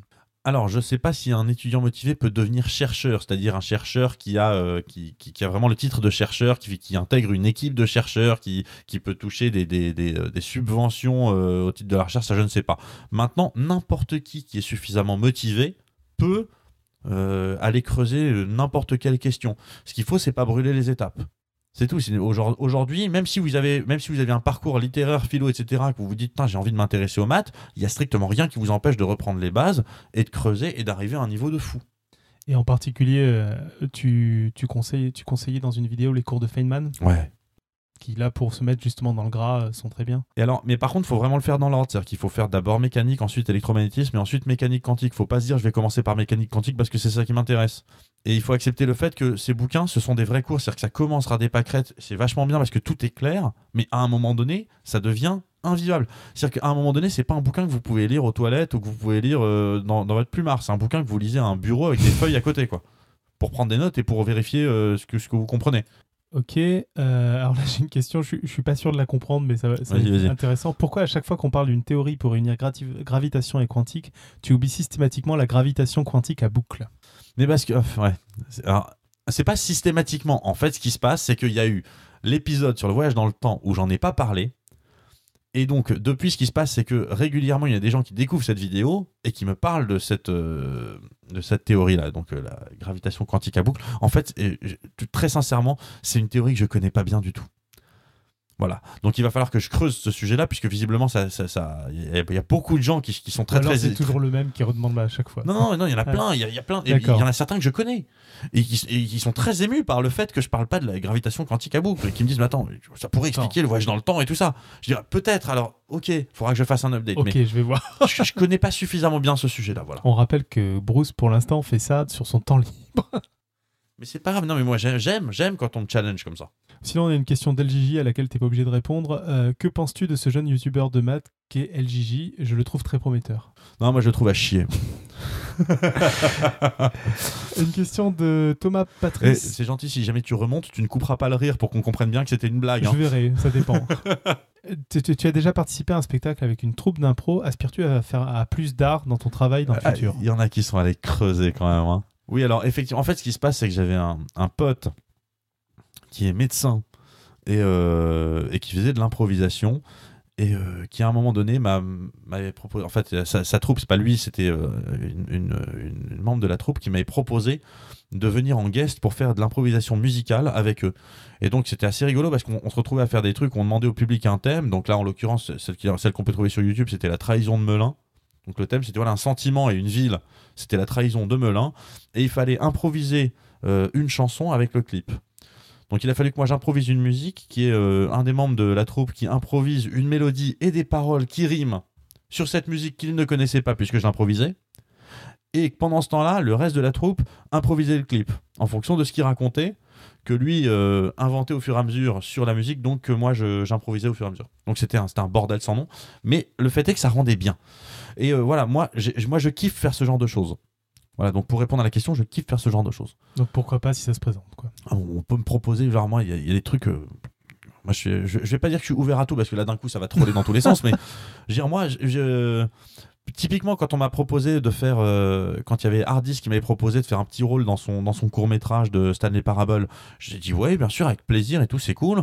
Quand euh, on m'a demandé ensuite de jouer un médecin dans C'est grave avec donc c'est Fujix Guru qui réalisait donc le, papa de l'internet, j'ai dit putain mais, mais avec plaisir. Euh, Super crayon, Mathieu Sommet, pareil. Je veux dire voilà, c'est moi, moi j'aime, j'aime, j'aime beaucoup. Moi, j'aime bien faire tous ces trucs-là. Ça veut pas dire que je vais en faire mon métier, que je veux devenir acteur. Mais voilà, j'aime bien. Ok, euh, bon, je, je- je fais vraiment le fit dans les questions parce que ça commence à, à être assez long. Euh, Est-ce que tu as eu des retours de chercheurs sur tes vidéos? Euh, oui, quelques-uns. Maintenant, ce qui se passe, c'est que là où c'est compliqué, c'est que c'est des, des mails que j'ai reçus directement. Je sais, je sais pas dans quelle mesure et s'ils sont publics ou pas. Je sais pas dans quelle mesure ils Peut-être voudront sans citer les noms, c'est plus la tendance. Est-ce que tu avais des choses Alors- positives, négatives, les deux? Moi, il y en a- alors, moi, je, vais- je vais en- non, c'était plutôt positif globalement. En, en gros, c'est ce qu'on on m'encourage dans, dans ma voix. On, peut, on peut m'expliquer que ce que je fais, c'est pas toujours, c'est pas toujours nickel, que des fois c'est un petit peu trop approximatif, que je dis des trucs qui sont pas toujours super clairs, mais on m'encourage toujours sur cette voie. Après, là où moi je suis satisfait, c'est que je sais qu'il y en a un qui m'a, euh, qui suite à la vidéo sur la flèche du temps, m'a dit que c'était épatant ce que je faisais et qu'il fallait que je continue dans cette voie. Et que voilà, que ce type-là, on va dire, c'est un sujet qu'il maîtrise. On voit pas de quoi tu parles. voilà. Donc moi j'étais très content. D'accord, donc tu as eu quand même des beaux, des beaux retours. quoi. Oui, oui. Mais, euh, Euh, une question, bon, euh, je, je pense qu'on aurait pu la poser à, à n'importe qui, mais ça vaut le coup d'en parler. Est- Est-ce que faire de la science est-il forcément synonyme de faire de l'anglais? Euh, non, Ah ouais? Non, c'est pas, c'est pas du tout synonyme. Ah, C'est-à-dire qu'on peut tout à fait. je veux dire, mais il y avait cet exemple là du gars indien qui avait découvert un livre de maths de CP et qui avait, euh, qui avait, qui en avait déduit derrière toute la, toute la géométrie Euh, euclidienne, etc. Robin, le nom, je vais pas réussir à le prononcer. Ramanujan Voilà, Ramanujan. Donc Ouais, a c'est- priori, c'est pas vraiment ça l'histoire, mais pourquoi pas Non mais voilà, mais, ce- non, mais ce que je veux dire par là, c'est évidemment parce que après c'est devenu une légende urbaine ce, ce truc. Mais ce que je veux dire par là, c'est que il il y, a, il y a pas besoin de parler anglais pour faire de la science. À un moment donné, il y a besoin de parler anglais pour pouvoir communiquer avec un maximum de gens qui font de la science. Il y a aussi ça. Ce qui se passe, c'est qu'il y a aussi une notion de. c'est un, sujet dont on parle pas souvent. D'ailleurs, il faudra peut-être un jour que je fasse un truc là-dessus. C'est sur le fait que les scientifiques avancent ensemble. C'est qu'on parle souvent du génie qui fait sa découverte seul, mais on oublie très souvent les équipes qui font que. Et non seulement les équipes où il y a plusieurs personnes qui bossent dans une équipe, mais l'équipe de Dublin qui bosse avec l'équipe de Berlin, qui bosse avec l'équipe de New York, qui bosse avec l'équipe de, Boston, et qui ensemble, mis bout à bout, ça permet d'aboutir à quelque chose. Donc c'est il y a, il y a- il y a effectivement, c'est à un moment donné, il faut faut pas oublier, voilà, Internet a été créé à l'époque pour les militaires et les scientifiques. Et les universitaires, voilà. Pas, pas que les scientifiques, les universitaires, pour les chercheurs universitaires. C'est pour qu'ils puissent communiquer entre eux. Dans les questions qu'on doit toujours te poser, mais bon, il se trouve que c'est une question d'auditeur de Dexter. Bruce, est-ce qu'on va te retrouver à la télé bientôt ou est-ce que tu resteras fidèle au web? Alors, en tout état de cause, moi, moi, pour l'instant, on m'a jamais rien proposé à la télé. Donc, euh, pour l'instant, la question ne se pose pas. Ce qui est sûr et certain, c'est que si un jour on propose quelque chose à la télé, euh, ce sera un deal breaker. Si on me dit qu'à un moment donné, dès lors que je fais de la télé, je ne fais plus de web, euh, là, pour le coup, ce sera toujours de toute façon non. Je n'accepterai pas de faire de la télé si ça veut dire changer quoi que ce soit à y penser. Y penser, ça restera y penser. Le jour où j'arrêterai y penser, ce sera parce que, euh, parce que ça s'arrêtera. euh, Il y aura certainement une raison qui justifiera, mais en tout cas, ce sera pas parce que on m'aura proposé euh, de faire autre chose. Voilà. Maintenant, ceci dit qu'on soit clair, j'ai rien contre la télé. Si on me propose une émission à la télé sur France 4, sur France 5, sur Arte, j'en sais rien, mais un truc où j'ai la liberté éditoriale euh, pour faire du y-penser à la télé ou pour faire du programme court à 20h35 sur France 2, ce genre de choses, je dirais, moi, je- mais, euh, ce sera avec plaisir. Je, je ne rejette pas nécessairement le- la télé. Ok. Euh, bon, je continue. Tu, tu me dis si t'en as marre. hein. Au pire, je te. je Non, vas-y, vas-y, attends, moi, je, moi je dors pas, on peut y aller, Alors, on, parfait. on peut partir pour 5 heures. si Alors, euh, que je retrouve où j'en étais du coup. Ah oui, si question intéressante quand même. Est-ce que les gens te reconnaissent dans la rue? Ça commence. Ah, Ça commence. Pour l'instant, à, c'est à l'étape où c'est agréable. D'accord. Mais c'est bien parce que je sais que le- la marge avant que ça devienne Et désagréable. ils te font des petites vannes, genre ils te disent Aristote. Non, alors non, mais alors la plupart en fait, ils osent pas. D'accord. Ils osent pas Bah, m'approcher. c'est vrai que euh, moi, je m'attendais pas à ce que tu sois aussi grand dans la vraie vie en fait. non mais ce qui est dingue, c'est L'autre jour, j'étais quand même à Paris Manga. Donc, Mm. je suis quand même dans une convention. Ouais. Je suis à côté du coin des youtubeurs. Et il y a quelqu'un qui m'envoie un message tweet, euh, un tweet après pour me dire Je t'ai croisé à Paris Manga, mais j'ai pas osé venir te dire bonjour. Je dis Mec, mais putain, si à Paris Manga t'oses pas, il faut oser. Je suis pas méchant, moi je le dis, je suis pas méchant. J'ai après, je pense, mais je pense que c'est le cas pour tout le monde. Moi, c'était ce que ce que, ce que m'expliquait Antoine. C'est Antoine, il disait voilà, mais moi c'est, moi je, je préfère que les gens viennent me voir, discuter, on discute, c'est cool, plutôt que rester de loin euh, à regarder fixement. Et après, ce qui se passe, c'est que si ça tombe à un mauvais moment, bah je dirais bah pardon, je suis désolé, mais c'est vraiment pas le bon moment. Et voilà, il faudra pas mal le prendre quoi. Les fins de l'histoire. Mais euh, voilà, donc ça commence à arriver. Mais euh, et ce que je disais, c'est pour l'instant, je suis à l'étape où c'est agréable. Et l'étape à laquelle ça devient désagréable, elle est très très loin pour quelqu'un comme moi. C'est Mm. genre un million et demi, deux millions. Je dire, Tu iras dans un autre pays. non mais non mais sûr, mais j'atteindrai probablement jamais ces chiffres. Hmm. Euh, une autre question, ils, sont- ils sont marrants tes, tes, tes, tes- tes auditeurs. Ils là. sont très, très bons, je- ils sont très, très bons. je suis trop habitué. Bruce, tu viens au Hellfest? Ouais. Non, je vais pas pouvoir. Euh, Que fais-tu en premier euh, Sur quel site vas-tu quand tu ouvres ton navigateur? Putain, j'ai eu peur. Non. Euh, alors, aujourd'hui, le premier truc que je fais quand, quand j'ouvre mon navigateur internet, parce que c'est ça la question, c'est mon navigateur Ouais, ton internet. navigateur internet, je pense. Aujourd'hui, c'est euh, soit Facebook, soit Twitter. C'est le premier des deux que je tape. Voilà. Mais ça, c'est aujourd'hui. Parce que de fait, ce qui se passe, c'est que maintenant, j'ess- j'essaye de continuer de répondre à un maximum de messages. Donc, c'est le premier truc que je fais, c'est je regarde où ça en est. Genre combien j'en ai en retard.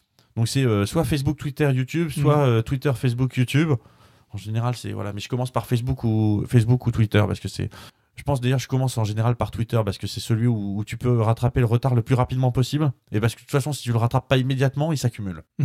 C'est ça. Euh, ah bah, Il y, y avait une question sur le fait que tu étais architecte logiciel et qu'il y, y a une vidéo où tu disais que c'était important d'acheter des licences quand on pouvait. C'est quoi ta position sur le logiciel libre est demandé? Ah mais j'adore, moi je trouve ça vachement bien le logiciel libre. Le logiciel libre. J'aimerais s'éclaire, c'est-à-dire que moi, dans, la, plupart des architectures logicielles que, je, conçois, utilisent MySQL comme base de données, utilisent PHP comme langage, je veux dire, et, euh, et tournent sous Linux. Je veux dire, moi j'adore le logiciel libre. Et c'est très bien que le logiciel libre existe. Et c'est très bien qu'il y ait justement euh, la possibilité d'avoir des logiciels qui soient gratuits. Mais, euh, qu'on soit clair, un logiciel libre, c'est un logiciel qui a été décidé pour être gratuit. C'est-à-dire qu'il a été conçu en tant que tel. Et le en tant que tel, j'espère qu'il va faire biper un petit peu euh, dans le chat. Et euh, voilà. Pour le coup, les licences, alors je sais que c'est très compliqué et je sais que c'est aussi une question générationnelle. Voilà. Je, comprends la logique qui consiste à dire moi, j'ai pas les moyens de me payer euh, 3D Studio, euh, 3DS, donc qu'est-ce que je fais? Donc, moi, c'est pour ça, c'est ce que je disais aussi dans les FAQ, je dis faites au mieux. Quoi. Mais en tout état de cause, si un jour vous devenez des professionnels de 3DS ou des professionnels de Photoshop ou des professionnels d'Illustrator, payez votre licence. Quoi. Voilà, c'est la base. C'est tant que vous faites ça en perso, tout ça, je, voilà, c'est bon, c'est- pas bien. C'est pas bien, mais il y a d'autres choses qui sont pas bien. Le jour où c'est votre boulot que vous gagnez l'argent avec, déconnez pas. Quoi. Euh, Question amusante, est-ce que tu as eu des gens paniqués qui t'ont cont- contacté suite à ta vidéo du 1er avril? Non, parce que non, les gens, ont- alors, les gens ont regardé, les gens ont regardé, je peut-être pas jusqu'au bout, ça je sais pas, mais au moins jusqu'à ce que jusqu'à ce que je balance le fait que c'est un poisson d'avril. Par contre, c'est la vidéo, je me suis fait insulter. Ah ouais? Ah, genre, ah, espèce de connard. Ah, ah, ah. Je vois. Et voilà, mais c'est d'ailleurs, et d'ailleurs, euh, il y a le prochain 1er avril qui arrive là bientôt. Oui, hier. Et euh, ceux qui se sont fait Ah, avoir putain, l'année c'est vrai que c'est bientôt parce que nous, on a déjà choisi ce qu'on allait faire. Et maintenant, mais moi aussi j'ai choisi ce que j'allais faire et ceux qui se sont fait avoir euh, l'année dernière m'attendent au tournant grave quoi. mais c'est pas grave. Euh, on parlait de, de Sagan. Que penses-tu de la série Cosmos avec Neil deGrasse Tyson? J'adore. Il y a juste un truc qui me fait chier, c'est qu'il m'a coupé l'arbre sous le pied pour un la preuve par que je voulais faire sur Claire Pat Patterson, que je vais du coup pas pouvoir faire parce qu'il en parle, voilà. Mais j'adore cette série. Et justement, j'aime- j'aimerais retrouver la version de Carl Sagan. la, la vieille? Ouais, la vieille, c'est des années 80. Mais euh, voilà, parce que c'est parce que c'était même ambiance, c'était même genre de truc. C'était pas évidemment, c'était pas même effet visuel. C'était les années 80, quoi. C'était le début en plus des années 80, mais c'était le même genre d'ambiance. Et euh, ouais, non, j'adore. Euh, Sinon, on a Fine Muck, j'aime beaucoup ce pseudo, qui dit que, que Bruce, c'est comme Hawkins. S'il était pas chauve, on le trouverait moins brillant. Ah, mais il dit ça parce qu'il a gagné un t-shirt aujourd'hui, Fine Mac. Ah ouais? Ouais. D'accord. Il y a une question de Pulamoul, je, je savais que je ne fallait pas que je le prononce, qui demande Bruce, est-ce que tu crois en Dieu? Alors, T'es pas obligé de répondre. parce Ah, mais que non, mais c'est la question perso, mais euh, je trouve qu'elle est intéressante. est-ce que je crois en Dieu? Non, mais à la limite, spontanément, j'avais envie de dire, je vais pas répondre à cette question, mais en fait, c'est pas inintéressant. c'est tout en fait tout dépend de ce qu'on appelle Dieu. Si on, imagine un vieux barbu euh, qui, qui de loin dit voilà je vais faire ci, je vais faire ça, non pas du tout. Ça je crois pas du tout à ça. Euh, personnellement, je ne crois pas que euh, tout ce qui existe soit le, soit le résultat d'un- d'une pure coïncidence. Voilà. Et même si on se place dans un multivers où en fait toutes les possibilités existent et donc il finit par exister notre univers, ce multivers il n'existe pas non plus par pure coïncidence. Donc moi je, crois qu'il y a quelque chose, je crois qu'en fait euh, il, restera toujours quelque chose d'incompréhensible. Je crois qu'en fait c'est le, il y a à un moment donné l'espèce de mur de planque de la compréhension euh, du pourquoi. Il y a un mur de planque qu'on dépassera pas. Voilà, on peut l'appeler Dieu si on veut. Ok. Euh, D'après ce que tu dis, tu dors peu. C'est du sommeil polyphasique? Je sais pas ce que c'est le sommeil polyphasique, j'avoue. Euh, moi non plus, mais j'imagine que sommeil poly- polyphasique, c'est la question, c'est de savoir est-ce que je fais et du sommeil paradoxal et du sommeil profond? Je pense que c'est ça la question. D'accord. Euh, je, je, sais pas en fait. Ok. Je- mais, si, mais si ça se trouve, je fais des apnées de sommeil. Il va falloir qu'on fasse des tests sur ton sommeil. J'en sais rien. Moi, ce que je sais, ce que je sais, c'est que euh, je peux tout à fait, quand j'ai pas de réveil, je me réveille frais et dispo. Signe que je suis reposé, signe qu'a priori j'ai fait, euh, j'ai fait du- des vrais cycles de sommeil. Maintenant, est-ce que j'en ai fait 4 Est-ce que j'en ai fait un? Est-ce que, est-ce que je me suis à moitié étouffé au milieu du. Je sais pas. Ok. Euh, on a Bruce Icon, et c'est vrai que finalement, tu n'en as pas donné quand j'ai demandé tout à l'heure. Est-ce que tu as des conseils de bouquins? Tu en as déjà pas mal parlé dans une FAQ. Première FAQ. Allez voir Ouais, la première. FAQ. Je, je sais plus, c'est à peu près au milieu là, parce que pour le coup, les bouquins, j'en présente, je sais pas, Ouais, 40 ou t'en- 50. t'en Quoi, donc, euh, allez-y, faites-vous plaisir. Euh, Est-ce que tu t'intéresses à la médecine? Euh, je m'intéresse à, ah oui, à tout maintenant. À la médecine, je m'intéresse pas particulièrement à la médecine, mais je m'intéresse aussi à la médecine. Moi, moi en fait, je m'intéresse au, au fonctionnement des organes. Je trouve ça génial. La différenciation des cellules, ce genre de trucs, j'adore ça. Ok. Et on aura l'occasion d'en parler parce que bientôt, alors je, je veux pas trop spoiler, mais bientôt on aura l'occasion de parler de biochimie. Voilà. Parfait. Euh, bah, du coup, là, une dernière, euh, une dernière question ou remarque euh, que d'une personne qui était là, et puis ça me fera parfaitement enchaîner sur la suite, qui dit Salut Bruce, j'aime beaucoup ta chaîne et je voudrais savoir, j'ai 22 ans, en étant étudiant en troisième année de cinéma d'animation 3D et 2D, je serais enchanté de pouvoir t'aider.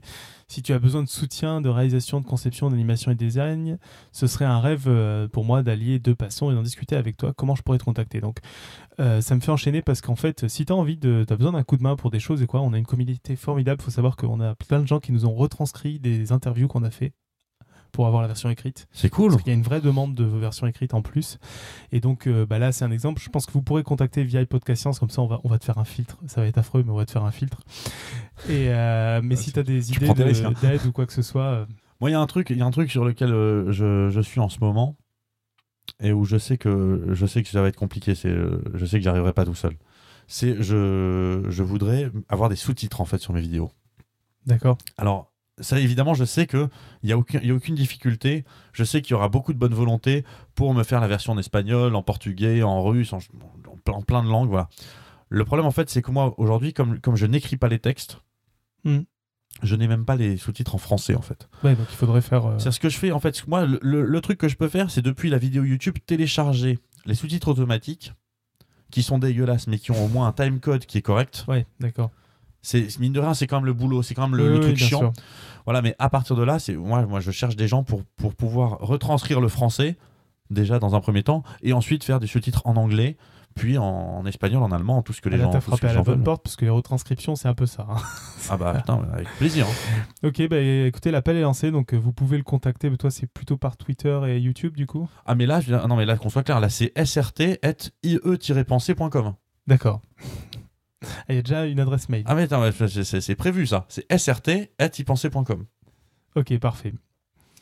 Euh, bah voilà, on arrive sur la fin. Est-ce qu'il y a autre chose? Est-ce qu'il y a une question qu'on aurait oubliée, que tu aurais souhaité aborder euh, T'en as zappé, une un peu vite sur la géologie. Est-ce que Ah oui, euh, j'ai oublié. Ouais, euh, Et- c'est un peu comme sur la médecine. Est-ce que tu t'intéresses à la géologie? Alors oui, alors c'est parce que j'ai- tapé sur la géologie. En fait, c'était une blague à propos de Big Bang Theory. Et c'était aussi le fait, c'était l'histoire de me moquer aussi de scientifiques qui considèrent que certaines sciences sont, sont plus sérieuses que d'autres.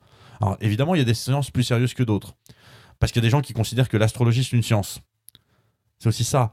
Mais euh, je veux dire, c'est pour moi, il n'y a pas le, la géologie, c'est pas moins sérieux que la chimie ou que l'astronomie. Et même la sociologie, l'histoire, la géographie, ce sont pas des sciences moins sérieuses. Ce, ce sont des sciences en fait. C'est au sens strict, c'est-à-dire qu'il y a une méthode scientifique qui est appliquée pour, euh, pour décrire tous les modèles qu'on met en place. Ce qui n'est pas le cas pour l'astrologie. Ce qui n'est pas du tout le cas pour l'astrologie. Moi, j'ai Et, discuté. et on le rappelle à tout le monde, vos signes ne sont plus d'actualité. Les planètes ont bougé depuis qu'ils ont été inventés. Mais ouais, non, mais c'est. Moi, ça me rend fou de voir des, des- de, de discuter avec des gens, mais ça, c'est pareil, tu vois. c'est- Et des gens qui. Tous les arguments sont valables. Mhm. Tous les arguments passent. Non, mais si, bien sûr. Et voilà, mais. Euh, ok, donc ouais, euh, autre chose que tu voulais aborder ou on est bien là? Non, moi, c'est, moi, je suis tranquille, hein. moi, je suis au calme. Je suis Parfait. pour- Je suis pour Zaï. Du coup, on, on peut te retrouver où sur l'internet mondial? Sur l'internet mondial, on peut me retrouver sur YouTube, on peut me retrouver sur Facebook, on peut me retrouver sur Twitter, D'accord. Et globalement. plus- plus et on peut me retrouver aussi sur Snap. J'ai le site ypenser.com, il va falloir que je le fasse, que, que, que je rajoute un peu des trucs, parce que pour l'instant, c'est juste l'agrégateur des vidéos de la chaîne. Plus j'ai un, j'ai un, j'ai un Instagram que j'utilise pas, j'ai un Vine que j'utilise à peine. T'as et un Google Plus que pareil. J'ai un, ouais, j'ai un Google Plus. J'ai un Google Plus. Voilà. Et euh, j'ai même un Snapchat. Et j'ai un Snapchat. Oh yeah. je- et, attends, et j'ai un Snapchat, c'est la classe. J'ai pas de Daddy Boobs dessus, j'ai rien. C'est propre, quoi. J'ai des messages. C'est moi au début, quand j'ai balancé le, le Snapchat, a- j'ai des potes qui m'ont dit Mais t'es malade, mais tu vas recevoir des trucs de dingue et tout. Les trucs les plus dingues que j'ai reçus, c'est des gens qui m'envoient une photo de leur visage en train de sourire en faisant le pouce levé avec la main en disant J'aime beaucoup ce que tu fais, mec. voilà. Truc de malade. Donc là, non, c'est des, Et, des dingos. et- et sinon, donc du coup, t'as une chaîne. Enfin, t'es sur Tipeee, ça on a déjà parlé. euh, Vidéo Science, euh, bibliothèque d'Alexandrie. Enfin, Alors, c'est pas bibliothèque, vidéothèque d'Alexandrie. Vidéothèque, mais j'y suis pas à vidéothèque d'Alexandrie. hein. ah, t'y es pas. Je Non, non, croyais j'y que- suis ah, pas. Non, ok. j'y suis pas, mais c'est tous des copains. C'est, euh, c'est voilà. C'est- excuse-moi. et, euh, mais ceci dit, voilà. Mais ceci dit, les gens, euh, j'y suis pas, mais allez-y quand même. C'est comme Solitude. Voilà, le site Solitude avec un S à la fin.fr. Voilà, c'est un, c'est un super site. Je, mes vidéos sont partagées dessus. Euh, J'y vais de temps en temps, mais c'est un, site à découvrir sur lequel on peut échanger avec des vrais gens sur des sujets intéressants. Ok. Super, bah, merci beaucoup. On va juste rapidement finir sur euh, le- la fin. Euh, Est-ce qu'on a encore Irène sous la main? Les autres? Non, elle a dû retourner. Euh, non, elle est repartie bosser. Parce que comme Elle. les- a dû retourner bosser. Euh, parce que c'est Irène qui nous fait une émission la semaine prochaine. Donc c'était pour le pitch de la semaine prochaine. Donc je vais faire le pitch à sa place. Et on reprend là où on a laissé dans l'épisode 197 cette histoire parfois sulfureuse du sang en médecine. Au cours de la Deuxième Guerre mondiale, les techniques de transfusion de sang se sont grandement améliorées, mais avec les progrès de la médecine, la meilleure connaissance des maladies, les techniques opératoires qui s'améliorent et les traitements qui vont de pair, les besoins en produits sanguins ne font qu'augmenter. L'or rouge coule à flot, on ne peut finalement pas trop s'étonner que certains n'y voient qu'une manne d'argent à exploiter sur le dos des pauvres. La situation mondiale devient explosive dans les années 70 et les scandales éclatent, même dans un pays comme la France où le don du son a toujours été considéré comme un acte de solidarité bénévole. Donc voilà, on fera une deuxième partie sur le sang la semaine prochaine. T'as pas encore parlé de sang, toi? Euh, non. Euh, Ok, bah du coup on passe à la côte. Donc tu nous Yes. as ramené une côte. Ouais. J'en ai ramené deux en fait. J'hésite. Tu peux faire les deux. J'hésite. Alors la première, mais parce que la première en fait, c'est euh, les gens vont croire que c'est euh, les gens vont croire que c'est juste histoire d'eux, alors que pas du tout. En vrai, c'est une, une vraie quote que j'ai. C'est la science s'est passée d'un étonnement au suivant, de passer d'un étonnement à l'étonnement suivant. C'est de qui ça? Aristote. Ah, c'est Aristote, comme quoi. Mais c'est pas des vannes, mais voilà, parce que à côté de ça, à côté de ça, c'est un mec qui quand il réfléchit, il est brillant. C'est juste quand il pense qu'il démontre des choses, qui, qui, qui- qui- qui- parfois il l'est moins. Mais voilà. Et l'autre, l'autre que j'aime beaucoup, c'est euh, c'est celle de Niels Bohr. C'est la réponse de Niels Bohr à Einstein qui dit ne dites pas à Dieu ce qu'il doit faire. Parce que c'est une, c'est une question qui soulève, euh, qui, qui, qui en, qui en soulève plein d'autres. Parce qu'effectivement, Einstein partait de ce postulat. Parce qu'Einstein, c'était, on va dire, ça peut être éventuellement son défaut.